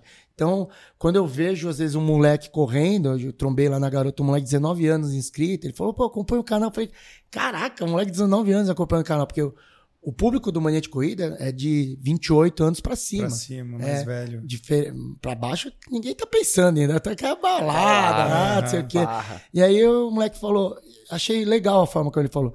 A garoto tem uma corrida um dia antes, né, na véspera, no sábado, que é pra criança, né? E ele falou que ele corria desde que de adolescente, Olha né? só. Então, é, os pais dele levavam e isso ficou na cabeça dele. Pô, ele gostava, ele era, pra ele era divertido. E aí ficou na cabeça dele, não, um dia eu vou correr a garota. Aí começou a correr a garota e, e ele tem 19 anos, faz as coisas que o moleque de 19. Eu falei, você bagunça, eu faço tudo, mas eu corro também. Eu tenho na minha rotina treinar corrida. Ele já encaixou, já é um negócio que é hábito dele, né? Então acho que isso é uma coisa que eu tenho muita vontade de fazer. Eu, eu brinco, já joguei algumas vezes pro universo sobre isso, né? Do, de, de um dia a gente ter uma pista de atletismo, cara. Meu sonho, sonho. Arrumar um lugar, ter uma pista de atletismo. A parte do meio, pra bancar assim, a pista de atletismo, ter umas, sei lá, pode ter umas quadras de, de, de, de society para alugar, assim, para ter a grana ajudar a manter. E quem sabe daqui a uns anos o Mania de Corrida vai estar maior, se Deus quiser. E a gente consegue trazer mais é, patrocinador para ajudar a bancar. Mas meu sonho, queria ter. A gente precisa de mais pista de atletismo no Brasil, porque não tem. Não, é, para mim, quando eu comecei a treinar em pista de atletismo, você é é legal a experiência de treinar em pista É de muito, atletismo. muito não é? legal, é. Você treinar, principalmente treinos de velocidade, é muito diferente de você treinar no parque. Parque Ibirapuera é muito legal correr. Mas na pista de atletismo, você treinar o tiro de 400 metros, tiro de 800, é muito diferente. Então, acho que, é um, que é, um, é um negócio que eu tenho vontade de, de um dia ter. Isso eu já falei algumas vezes, quando, eu- em alguns vídeos. Até um, um amigo que acompanha, é arquiteto, ele falou: Meu, se um dia você fizer, eu, eu monto todo o projeto. Aí um outro doido também apareceu: "Ó, Se você fizer, eu arrumo um dia. Falei: Então, já tem algumas Já coisas. Tem tô- umas sementinhas aí. Cara, já, já me falaram, meu, vai soltando pro, pro, pro universo. Aí porque de repente aparece um empresário doido, Quer meu, vamos fazer? fazer com você. Não, cara, sabe? agora que você tá no sistema, assim, ó, vai chegar o- as marcas inteiras, assim, cara, as maiores Ah, Bilho, marcas. Bilho, abraço, Bilho. Bilho que gosta de corrida e tal. É isso. Não, enfim, assim, olha as coisas como vão acontecendo também, dessa questão mais social. É, isso era um problema também que você falou sobre é, as pessoas abordam e tal. A gente vai crescendo e aí vai crescendo também os pedidos de ajuda. Isso é um negócio, cara, que, que é, é, é difícil você falar não quando alguém te manda uma mensagem pedindo pelo amor de Deus. Você recebe? Recebo. É foda. E aí, É cara, foda, né? A foda. gente já É. recebeu também, cara. então, e aí você fala, o que que eu faço, cara? O que que eu faço? E assim, no começo, eu compartilhava tudo. Eu recebia e falava, mano, pra mim, meu, cheguei até aqui, não custa nada eu ajudar. E aí, quando você compartilha um, compartilha mais. Chega parece mais três. Três, é. E aí eu ia compartilhando. E aí um dia eu precisava lembrar quem foi, mas enfim, foi alguém que me iluminou aí, me deu uma luz e falou assim: Marcel, quando você quer ajudar todo mundo, você não ajuda ninguém. Uhum. Então, às vezes é melhor você ser mais efetivo. Então, nessa época, foi a época que eu tinha conhecido o tio Barba, e o tio Barba é um, um senhor que ele faz projetos sociais em escolas infantis, na- na- públicas em São Paulo, e ele me mandaram na época uma reportagem dele no, do Globo Esporte, que ele estava sem medalhas. O que, que acontece? Ele, ele, ele, o projeto dele só sobrevive com a doação de medalhas. O pessoal corre, não, tem gente que não tem esse apego com medalha, doava para ele. Ele junta essas medalhas, marca uma data na escola, desenha umas raias no- na rua e organiza a corrida, assim, de 50 metros, tirinho de 50 metros, vai fazendo eliminatória, e aí termina ele, mas dá medalha para todo mundo. Uhum. E aí eu vi isso aí no, no, no Globo Esporte e fui conhecer. Falei, puta, vou tentar falar com esse, com esse senhor. Mandei mensagem, consegui o contato dele. E aí fui lá gravar, conheci, vi que ele era uma pessoa super, né, de boa, assim, legal.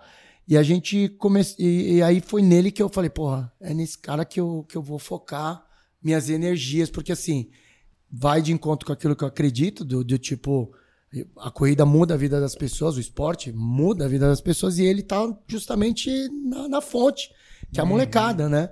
E aí, quando eu conheci ele, eu conheci as histórias que giram em torno dele, ele já faz isso há 20 anos. E aí, eu, numa das escolas que eu fui acompanhar ele, eu conheci gente que correu numa escolinha com ele e hoje é professor de educação física. Né? E que o cara falou, meu, sou, sou inspirado por conta do tio Barba. O tio Barba que me, me incentivou a entender o esporte e tal. E aí, nessa época, como ele tinha muita dificuldade de medalha, de conseguir medalha, a gente começou a fazer muita campanha pra ele no, no canal, no YouTube e tal. E bombou, cara. Hoje ele tá, tem baldes e baldes. Então, ele é um cara que eu acho que a gente cons que conseguir ir nesse caminho. E, e eu mantenho ainda contato sempre com ele meu, se baixar um- o volume de medalha. Só que assim, foi criando Aham. outras ramificações. Isso foi legal, porque as pessoas que acompanhavam a gente também começaram a fazer campanha. Tem assessorias aqui em São Paulo que fazem campanhas para ele. Então, dificilmente agora tem faltado medalha. E aí, outra campanha, que, outra ideia que a gente começou a fazer foi a do Samuel, que é o Samuca lá, que ganhou inclusive a meia. Porra, tá ganhando tudo, É, velho. tá, ele tá- ganhou, ganhou a, a meia aqui na City tá e tal. foda.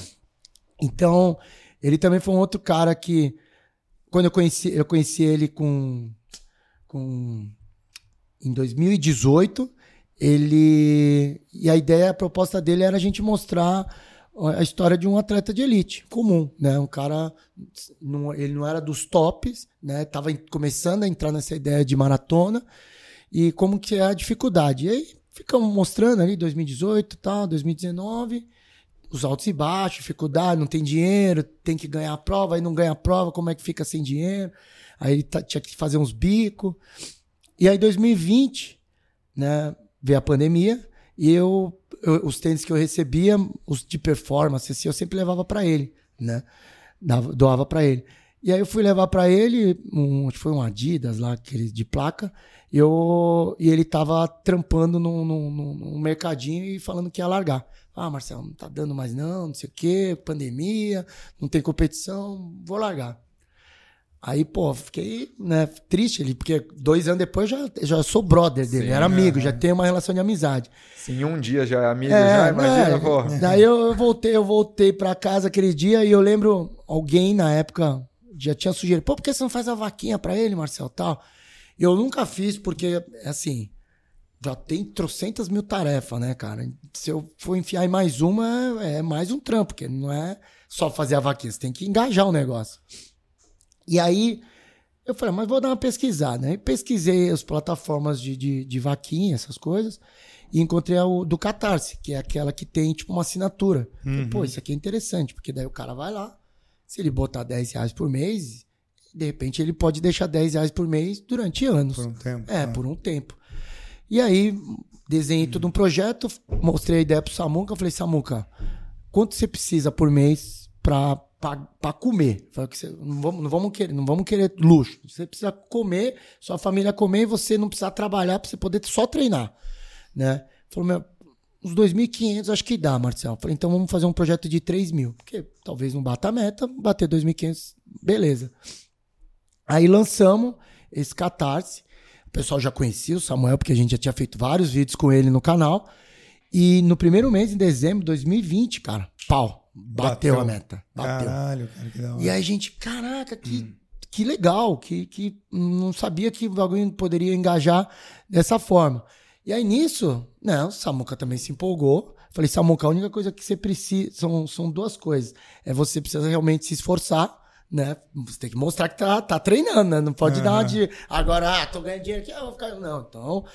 Como que a gente faz isso? Vamos criar um, criamos um Telegram, tem um grupo onde ele participa, interage, compartilha os treinos dele, a galera acompanha no Strava e tal.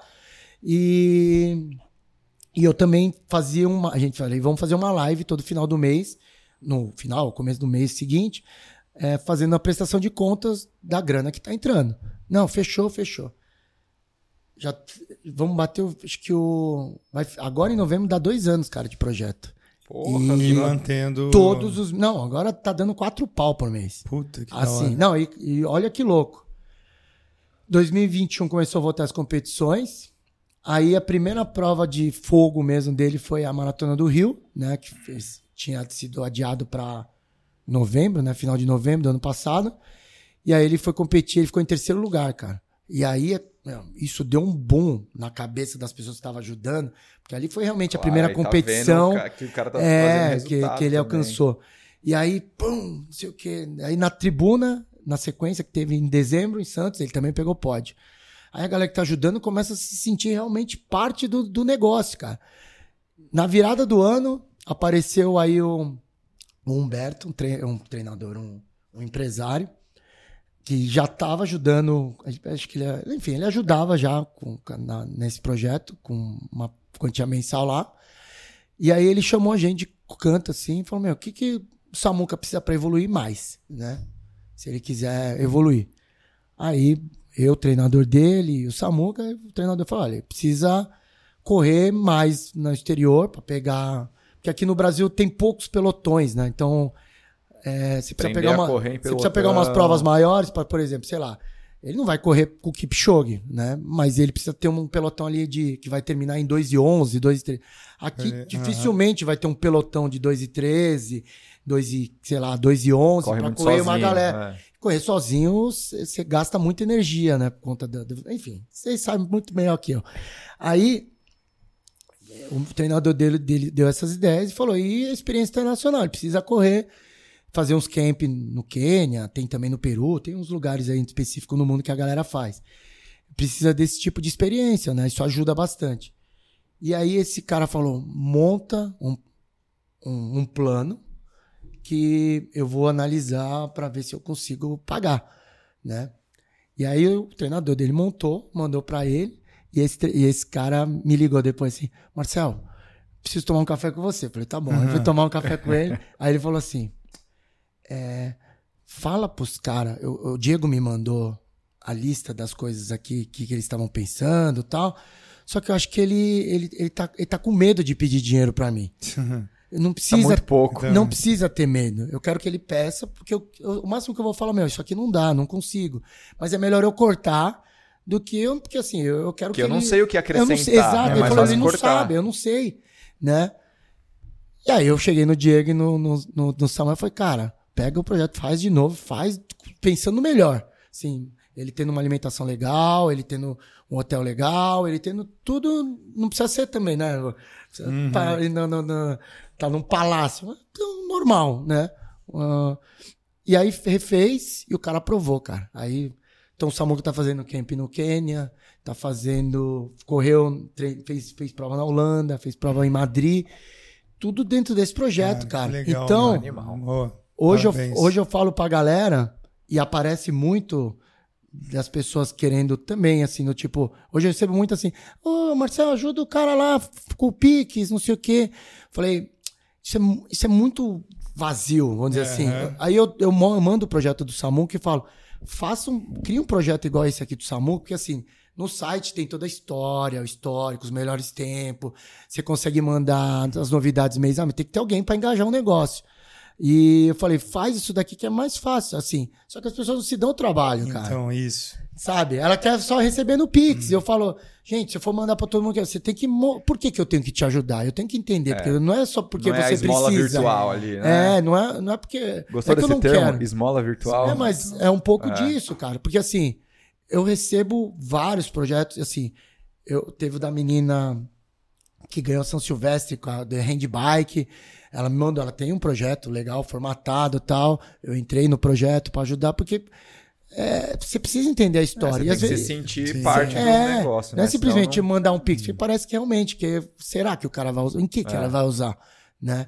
Então, o do Samuca engajou porque a gente conseguiu dar essa transparência, cara. E hoje, ele, ele toda a parte logística, esse empresário cuida. Agora ele, ele, tá, ele correu Buenos Aires, ele vai para Valência agora, em dezembro. Dezembro. Tudo por conta do, do, do cara. E, e mensalmente esse, esse outro valor que ele usa hoje para pagar as coisas dele e já tá dando, por exemplo, para comprar suplemento, que também não é algo, algo barato. Né? Marcas de suplemento, então, ó, fica a dica. aí, É, né? uma marca de suplemento. Opa! É, a gente É, fala bastante aí, é que o pessoal é de suplemento para ajudar o Samuca aí, por favor. Quem sabe aí, ó, quem sabe aí, ó, tem umas marcas aí, pa- parceiras, É, tal, um quem sabe não dois aí. ajuda, né? É, velho, o cara, ver.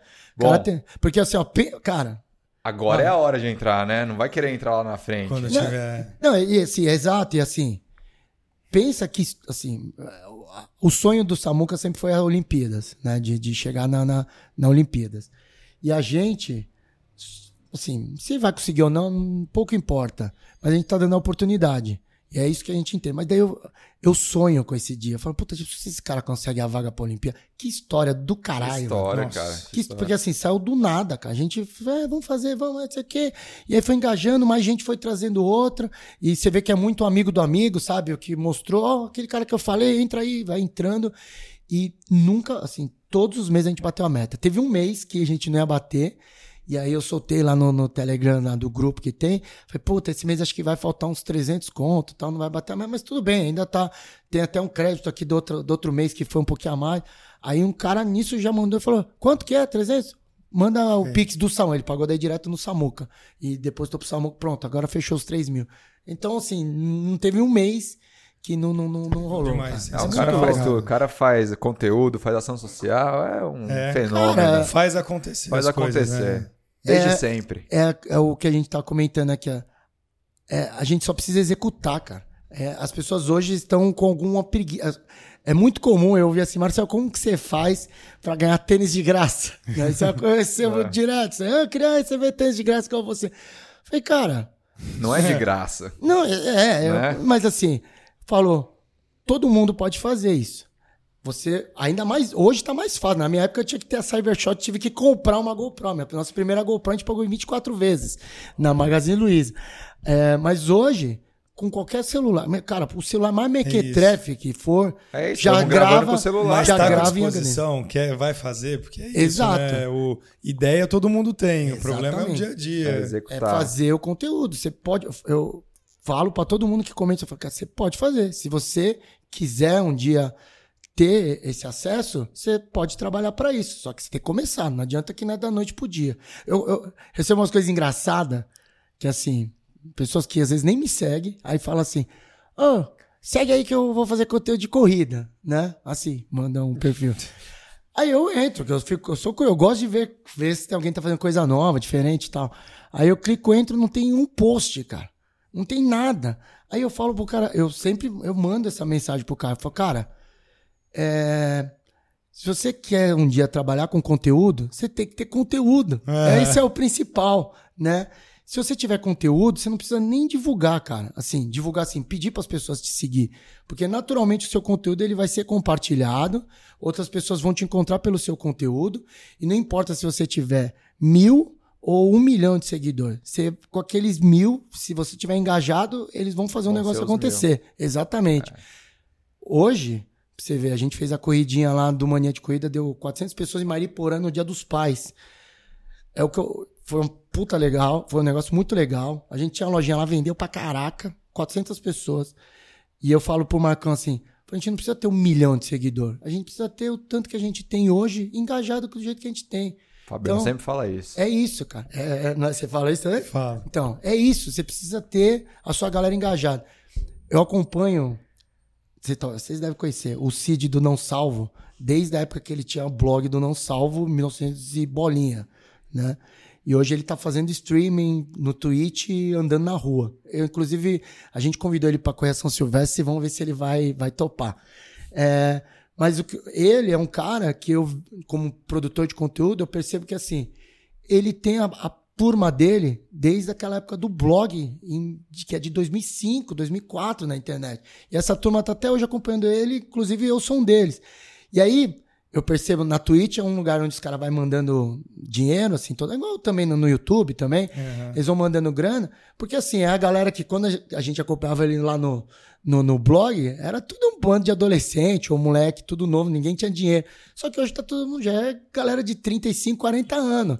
E a galera que tem grana, então o pessoal paga, porque fala, pô, eu acompanhei tanto conteúdo desse cara, ele fez tanto conteúdo durante tanto tempo, que eu vou pagar. Então, ele manteve o mesmo nicho. Não é que ele, pronto, agora ele tá bombado. Temos, não, é a mesma galerinha. nicho Só foi qualificado acompanhando ali. ele. É, que só Um nicho acompa- que acompanha é. ele. É o nicho. Então, pra mim, cara, o que, o que a gente precisa sempre, pra todo mundo que produz conteúdo, é cuidar da galera que é o teu público. Você não perder ele- eles, né? E, naturalmente, vão vir mais. Mas cuidar bem daqueles que estão já com você, né? Seja um ou um milhão, né? Viu? Essa- Muito Entendeu? bom. Cara, falamos muito de carreira Consultoria. aqui, consultoria, mas vamos falar um pouquinho do esporte aqui. A gente bateu uma horinha aqui de podcast e tal, mas acho que tem um espacinho pra gente falar do Marcel Corredor aí, das maratonas que, que já fez. Vamos dar uma, uma passada por, por isso Tipo, da também. Night Run à primeira maratona. A Berlim, assim. Nova York, aí, como que... Tipo, como é que foi essa escalada de volume, de, meu, querer mais, né? Porque corrida é isso que você falou, meu, eu vou querer de novo. E aí, ou é melhorar o tempo, ou é aumentar a a distância. distância. Como é que foi aí, até chegar na, na primeira maratona? O, o Manhã de Corrida, no, ele foi crescendo e a gente correndo daquele jeito que eu comentei, na várzea. Ia lá, se divertia, gravava um vídeo divertido e terminava. E a gente tinha uma, alguma cobrança. Pô, quando vocês vão correr uma corrida mais séria, sabe? Alguma coisa do tipo. E em 2017, eu falei, ah, vou, vou lançar um desafio. Porque é legal pô, criar esses desafios no canal, assim, pra galera acompanhar. Aí eu criei um desafio que era Pastel Sub 2. Eu nunca tinha feito uma, Pastel subidor. que eu nunca tinha feito É uma... igual a gente aqui, tem um desafio também de fazer um Ironman. É, Não, um dia também, porque eu, eu tenho vontade de Vamos fazer. chegar vai, vai assunto, chegar, vai chegar. Aí eu falei, ah, vamos tentar fazer um, um sub 2. Até então, sei lá, minha melhor meia maratona era 2,30, que a gente ia bem de boinha. E aí, não tinha treinador, não tinha nada. Baixei uma planilha, acho que da Ativo, da, que tinha essas planilhas gratuitas, e fui treinar. Aí fiquei, foram, eram dois ou três meses, fiz o treinamento, seguindo lá a planilha. É, foi no Atenas, né, a corrida. Eu fiz o tempo 2.0003, cara. Nossa. Eu cheguei com as câimbras assim, aí eu dei um sprint ainda no final. Pá, passei aí num. Foi mó galera, tava o Nish. Tinha mó galera correu junto assim comigo. A galera que já era mais experiente e tal. E aí ficou por esses três segundos. E ali eu vi que, puta, se treinar um pouquinho, não precisa ser. Porque eu não lembro. Não, não foi Levar um pouquinho a é, sério, se mas, olhar um né? pouquinho a Treino. sério, dá pra correr um pouquinho melhor, né? E aí, hum, equilibrar. Aí foi quando a gente começou. Aí, ah, não, aí isso era novembro ali de 2017. E aí eu falei pro pessoal, né? O canal tava crescendo. E aí eu fui falar com o meu sócio. Falei, cara, eu acho que assim. Na época o Sérgio era patrocinado pela Adidas, enfim, os outros os canais estavam começando a, a gente tava começando a aparecer marcas para ajudar, patrocinar, fazer isso, aquilo. Falei, eu acho que a gente só vai ter oportunidade de, de uma marca levar a gente para fazer alguma ativação, alguma corrida, alguma coisa fora do país, se for uma maratona. Eles vão levar a gente para correr 5 quilômetros em algum lugar. Com certeza. E aí, falei, o que, que vocês acham de do ano que vem a gente fazer uma maratona? Plantei isso na cabeça do meu sócio e falou, não, eu topo. Ele falou, eu falei, eu também topo. E aí, no canal sempre apareciam seis pessoas, que era eu, Marcão, o Bob, a Japa, a Dani e o Galdino. Eram os seis que mais corriam assim junto.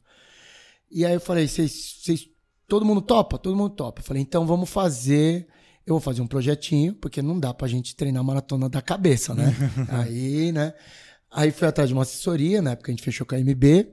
Aí eu precisava também de um acompanhamento, alguma coisa. Foi quando a gente fechou a primeira vez que eu fechei assim com a Care, foi 2018.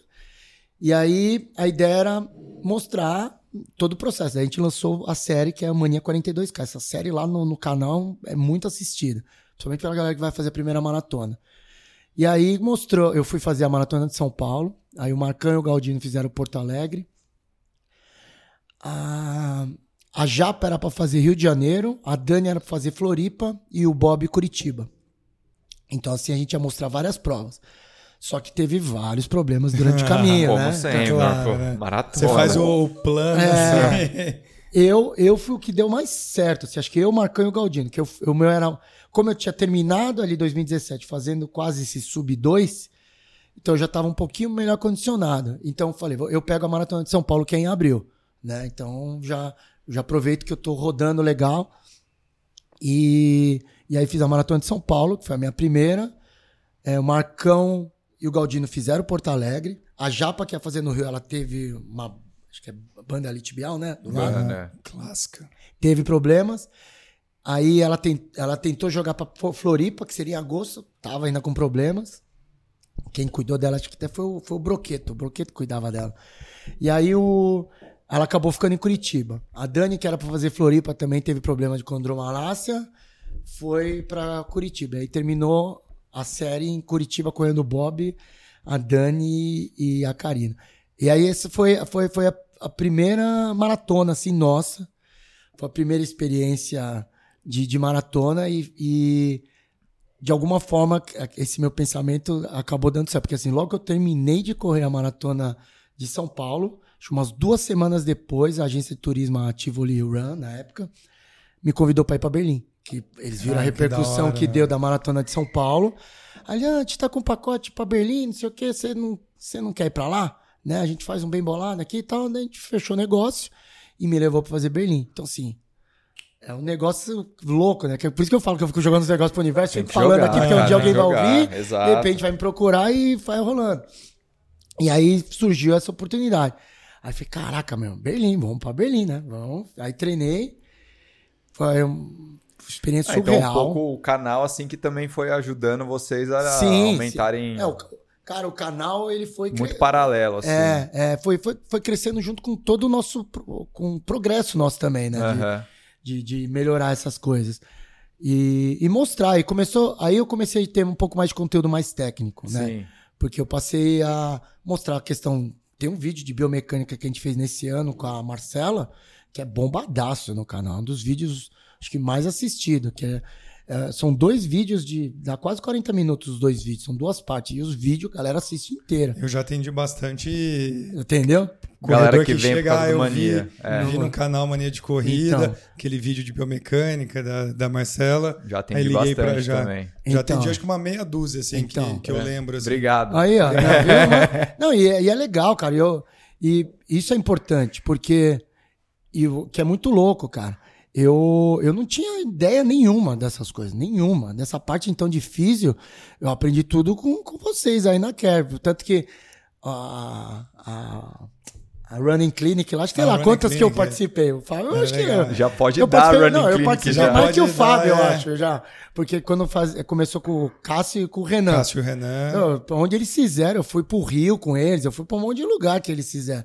E aí eu até brincava pro Cássio, falei, meu, se quiser eu já, já, já, sei. pode- Pode ir pra praia É. lá que eu, que eu toco aqui. E, eu, e, e, e pra mim foi um grande aprendizado, né? Todo, todo esse processo. Enfim, isso me ajudou muito daí na questão do, do conteúdo do canal. E aí falando, a gente, vamos voltar pra questão do- Berlim, do, esporte, Berlim, né? Berlim. Do esporte. Berlim. Berlim foi uma experiência doida, cara. Assim, eu não- Primeiro que eu não falo nada inglês, muito menos alemão, né? Então foi tudo muito louco lá, assim. né? Você viajou junto com alguém no avião? É, chegou não, lá? O... não, viajei com a galera, né? Tem Todo uma mundo agência de turismo. É. E aí a gente ficou no, tudo no mesmo hotel, mas lá é, fui fazer os contos. Por acaso, como eu falei que eu ia, e dois amigos também já se enfiaram no pacote, então isso facilitou. Um deles ainda falava inglês, mas assim, o legal é passar os perrengues, né? Eu peguei uma bike lá, fui dar rolê, Essa é uma coisa boa, uma dica, já para não esquecer. Lá tem muita bicicleta, então não, não, você quer passear lá, como Berlim tem bastante ponto turístico em qualquer lugar, cara, de bike você consegue já, pelo menos aquela parte central, você roda tudo de bicicleta, você roda muito. Eu só fui descobrir a bicicleta no último dia que dava para alugar com, com aplicativo, é uma coisa mais simples do mundo, né? E, enfim, aí Berlim 2018 é, é um negócio muito louco para mim. Eu, eu brinco, eu falo no vídeo que eu me senti um cara abençoado pra caraca, por quê? Uma, que eu tava em Berlim, né? Me, me levaram uhum. para Berlim, todo o processo do canal cresceu. E em Berlim, por acaso, no ano 2018, o Ronaldo da Costa estava sendo homenageado. Que da hora. E eu já tinha conhecido o Ronaldo. E ele, lá na Expo, eu tava passando ele que me viu. Cara, essas coisas pra mim não, não encaixa ainda, sabe? Tipo, é, japonês. É, né? tá invertido pra mim. Uhum. Sabe? E japonês, oh, você tá aqui também, que legal. Oh, os caras vão me, me, homenagear lá, tá? Pô, a gente vai tentar lá ver, beleza, tá? Daí na prova, eu correndo, o Ronaldo da Costa me passou. né? Ele, ele fala, Ei, Marcelo, Ei, tô bem. Ele me acompanha aí. Eu falei, não, não vou não. Ele passou, foi embora. e isso porque ele largou do fundão, porque ele que deu o tiro de largada, né? Então, ele deve ter largado numa zona mais para trás. Ele fez uh, esse ele ano? fez a prova, fez a maratona, é. correu a maratona. E aí ele, ele me passou no quilômetro 26, 27, ele me encontrou, eu gravei com ele, tenho gravado, no, tá no vídeo do, do canal. E aí eu troco uma ideia, falei, caraca, eu tô no lugar onde o Ronaldo da Costa quebrou o recorde mundial e tô correndo com ele, cara. Cara, olha cara, que, que loucura, privilégio né? maluco, fudido, cara. Fudido. E então, assim, todas as coisas que, que coincidiram, assim. E ainda nesse dia foi quando o Kipchoge bateu o recorde mundial, cara. Então, eu tava, sei lá, no quilômetro 21, 22, já tinha um monte de placa, cara. New record, papa. Nossa. Você tá na prova, você começa a chorar. Hum. Você fala, eu tô passando no lugar onde o cara acabou de passar umas duas horas atrás, né? Mas acabou de passar, né? Mas é, é, muito louco você ter essa sensação, né?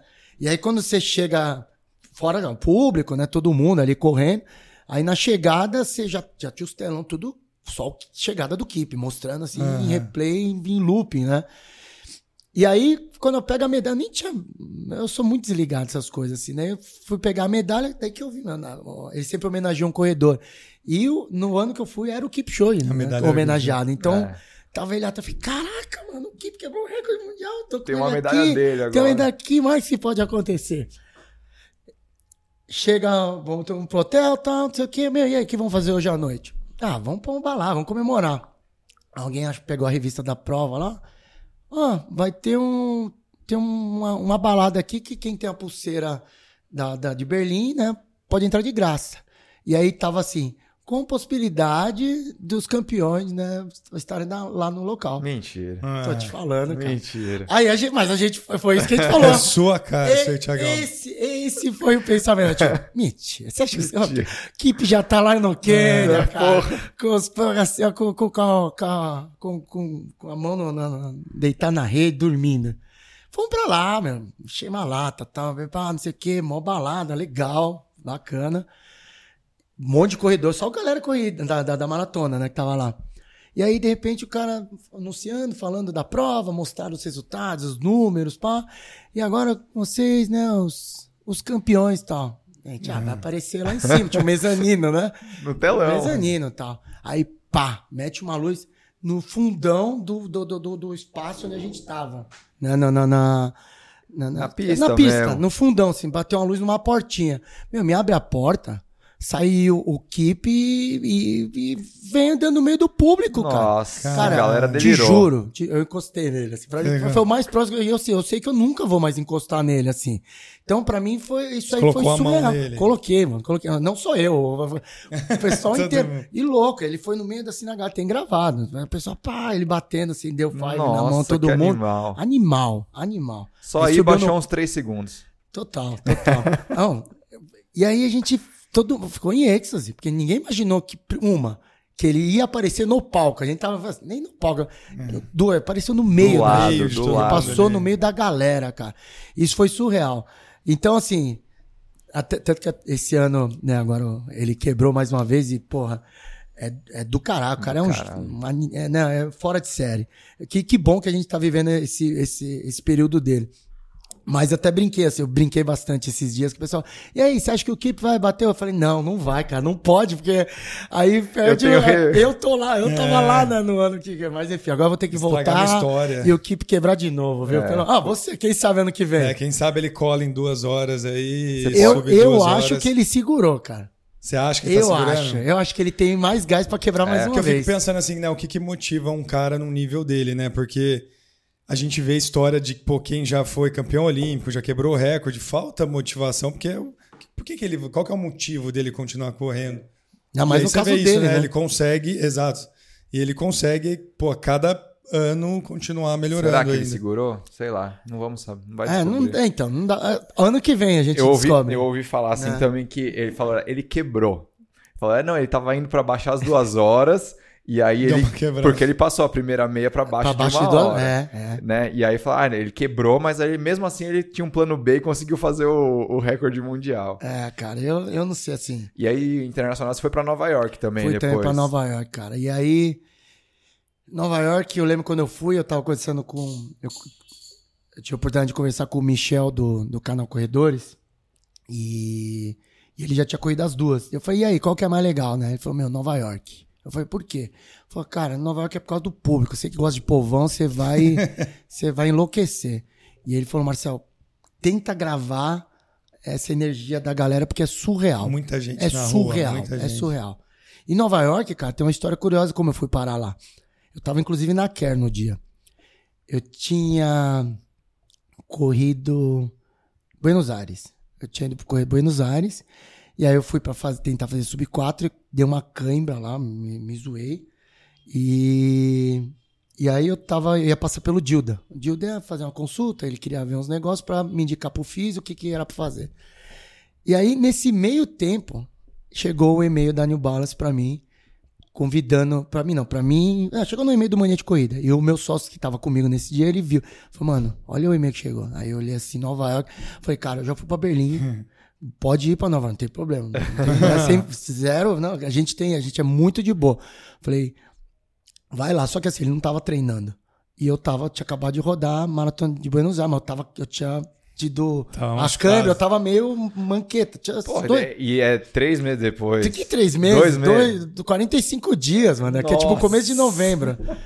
Aí, aí ele falou: Não, vai você que você você tem mais bagagem pra ir, né? Até pra gravar e tal.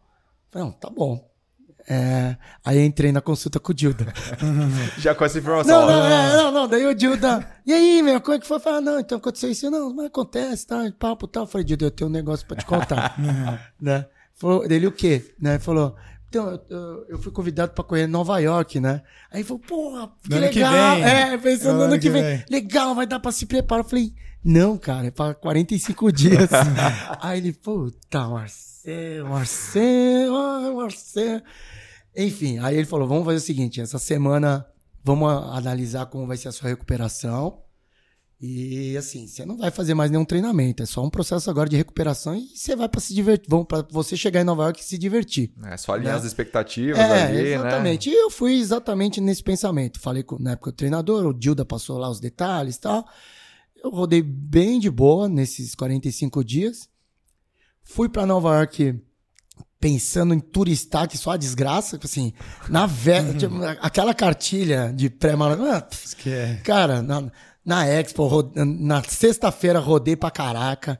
Na, na, na- no sábado, a gente rodou 21 quilômetros, cara, no relógio bateu. 21 Nossa. rodando pela cidade, batendo pé, comprando coisa. Daí no dia da prova, é, dormimos tarde na véspera, né? Ficamos batendo papo. Acorda muito cedo lá, porque você tem que ir pra largada, pegar os busão às 3 horas da manhã. Fui pra prova, uma friaca, corri sem, né, sem me preocupar com nada e fiz meu melhor tempo de maratona. Caralho. Surreal. Loucura. Não, entender, e assim, ó, não, eu tinha. Eu, até, até, até Buenos Aires, meu melhor tempo acho que era 4h30.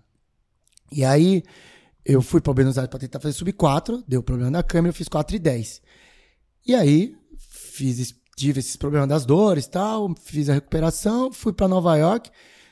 cagar, sem me preocupar realmente com nada. Na, na véspera da, da prova, da, da, da, maratona tem aquelas provinhas festivas, 5K, fiz a provinha, comi tudo Puta errado. bagunça, puta bagunça. Comi tudo errado, fui pra curtir mesmo. E aí na prova. Prova dura pra caralho, Nova York. Exatamente. Isso é surreal.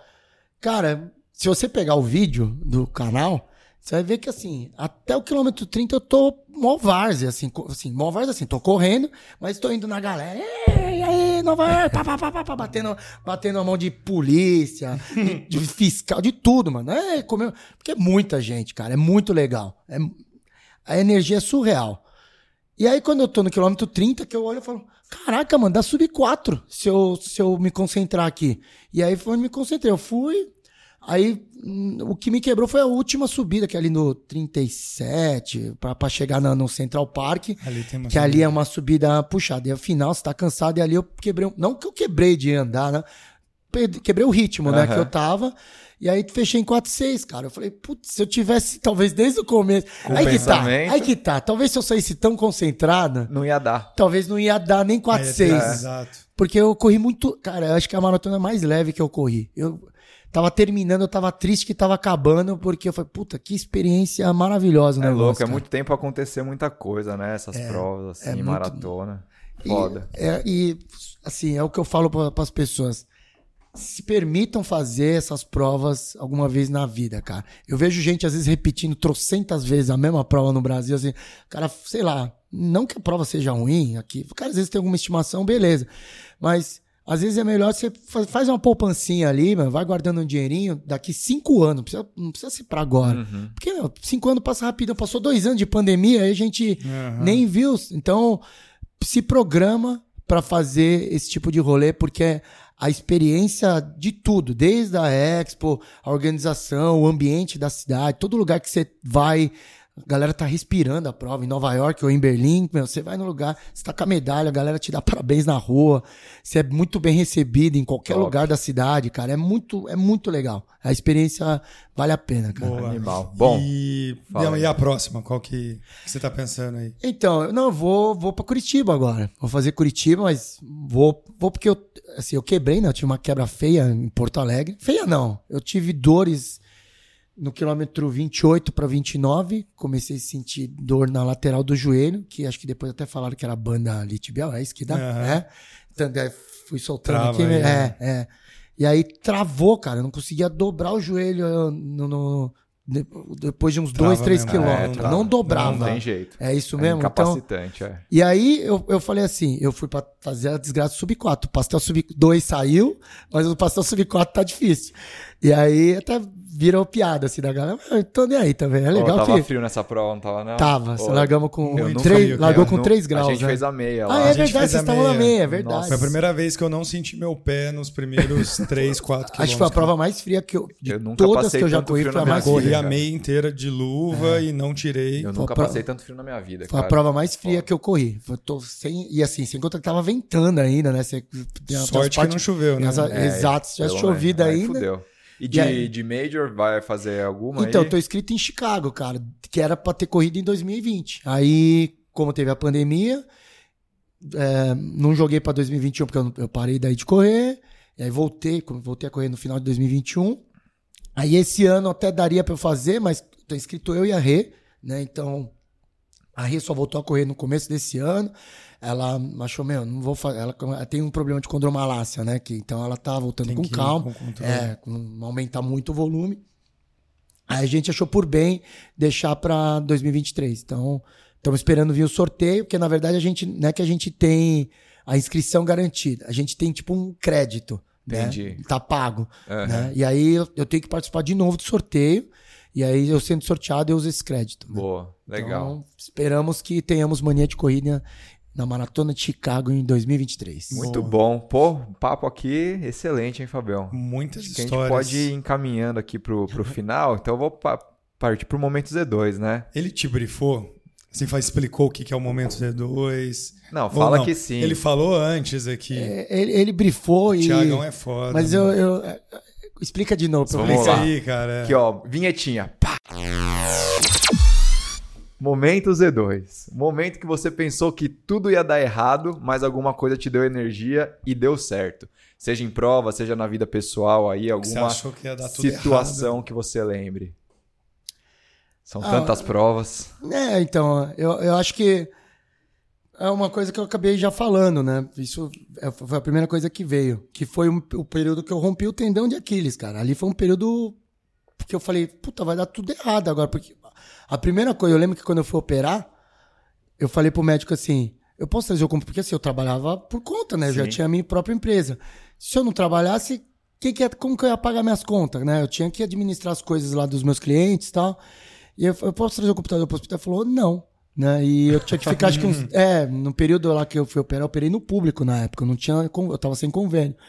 E aí eu tinha que esperar uns 3, 4 dias pra entrar no, no- na, na fila lá do hospital que eu tava pra, pra talvez ser operado. Caralho. Eu falei, meu, três, quatro dias eu já tô lascado, são quatro dias que eu deixo de trabalhar. E, e ali foi um período realmente que eu achei que ia dar tudo errado. E no final deu tudo certo. Porque se não fosse, talvez, eu brinco que se não fosse essa lesão, eu não teria corrido. Tendão, fisioterapia. Se eu não fosse, é, se eu não tivesse esse- essa lesão, eu não teria feito coisa velha. O coisa velha surgiu desse período que eu fiquei em Aham. recuperação, que eu fiz as festas. Então, é um, foi um período ali que eu achava que ia dar tudo errado e deu um gás e deu tudo certo. e Olha hoje, só. pra mim, é uma baita lição no sentido de. Mesmo quando períodos, tipo a própria pandemia, né? Quando veio a pandemia, a gente falou, tá, e, e agora? O que, que a gente vai fazer? Sempre tem um né? aprendizado, mano. E aí a gente tem que se. A história é aquilo que a gente comentou. Tem que ir atrás, tem que, tem que fazer os corre. Na, na própria pandemia, a gente vive de prova, de, fazer expo nas provas. Não tinha prova. E aí, Marcelo, como você sobreviveu? É, a gente ficou pensando em um monte de coisa, daí a gente descobriu que as organizadoras de prova, elas ficam com as camisetas que sobram das provas. E que as pessoas compram essas camisetas, né? Só que as organizadoras de provas não vendem isso. Então a gente falou, meu, deixa a gente vender para vocês. Ah, camiseta pra treinar Exato. ali, ou pra guardar Não, de recordação. Aí a gente começou a pegar umas quatro, cinco organizações que a gente conhecia, mas tem estoque, tem, quer vender? Quer.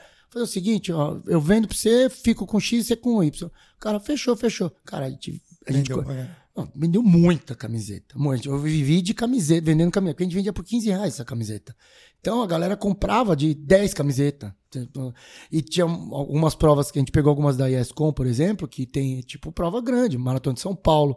Então, eu mesmo comprei uma pra mim mesmo. Deu, tipo, a minha primeira prova é a Maratona de São Paulo. Eu só tenho uma camiseta que eu nem usava, que eu tinha medo de. não queria estragar, porque é a prova que remete à minha primeira maratona. Aí comprei mais duas. Então agora eu posso correr, treinar. Correr com uma rasgar. outra- É, uma tá guardada. É. Na prova eu guardei. Aham. Mas as outras duas que eu comprei a mais, eu uso normal, pra sair, pra. Enfim, quem corre anda com camiseta de corrida o dia todo, né? Boa. Ó, esse kit aí então é seu. Tudo bem, caiu a luz ali, depois a gente dá um jeito. É. É, tem vários Aqui? géis. É, esse da sacolinha Esse preta. Da sacolinha preta, tem aí dentro. Pode pegar, pode abrir e dar um feedback pra, É Z2? pra gente. É É o Z2. nome da. Deixa eu ver aqui. Nome da marca aí do Vitão. Olha que legal, mano. Deixa eu mostrar aqui. É o mano. melhor gel do mercado. Não, mas tô mostrar os brindes aqui. Ó, boné novo, hein? Ó, esse, eu não bonezinho tenho. a gente não Ó, tem, não. Deixa eu Caraca! mostrar aqui. Esse só o Vitão que tem, que ele correu a... o meio Iron. Ó, esse é top, Tem hein? 5 mil reais em gel aí, tá? É, aqui é gel? É gel, Gel. é gel. Caraca, agora que a gente pode abrir aqui. Pode, pode, Pode. abre tudo aí. Vê se é de verdade mesmo os kits. Caraca, olha. Vários Pô, sabores. tem gel pra caceta aqui, Tem, ó. ó. É. Aí, ó. Top. Ó, patrocina nós aí, Zé. É. Aí, Z2. Ah, ó, Parceria aqui. Os caras são grandes, hein, Faz Z2? um- Chega faz- lá. Faz um gel de pastel aí pra nós. Gel de pastel. Gel de pastel é uma boa, hein? não, bom. não, uma pampulha eu corri com. Nossa, Queijo. sabor carne, pizza. Teve uma pampulha que eu corri com. Ó, um Top. Obrigado, viu? Valeu, Z2. Obrigado aí é, pela, pelos brindes. Ô, aqui, manda um boné pra gente, Vitão. Eu gostei desse boné. Ó, chupa, Caramba. chupa. Só eu tenho. Vai até trocar. O Thiago falou agora olhando pra câmera, mas a gente não está mais aparecendo aqui, né? A gente Ah, viu porque agora. acabou, Porque acabou. Pô, Ok. coisas. Ossos do Acontece. ofício, né? Acontece. Perdeu, perdeu. Ixi, eu tô- não vou me perder aqui pra ajustar. O que, que eu perguntei antes do episódio? Você tinha a memória. Hã? Eu tenho memória. Ah, tá bom, acontece. Acontece. Acontece, acontece. Vocês estão vendo só o Marcel, então. Tá bom, é ele Ficou que com é, essa- ele que é o Ficou com essa beleza aqui É pra vocês. ó.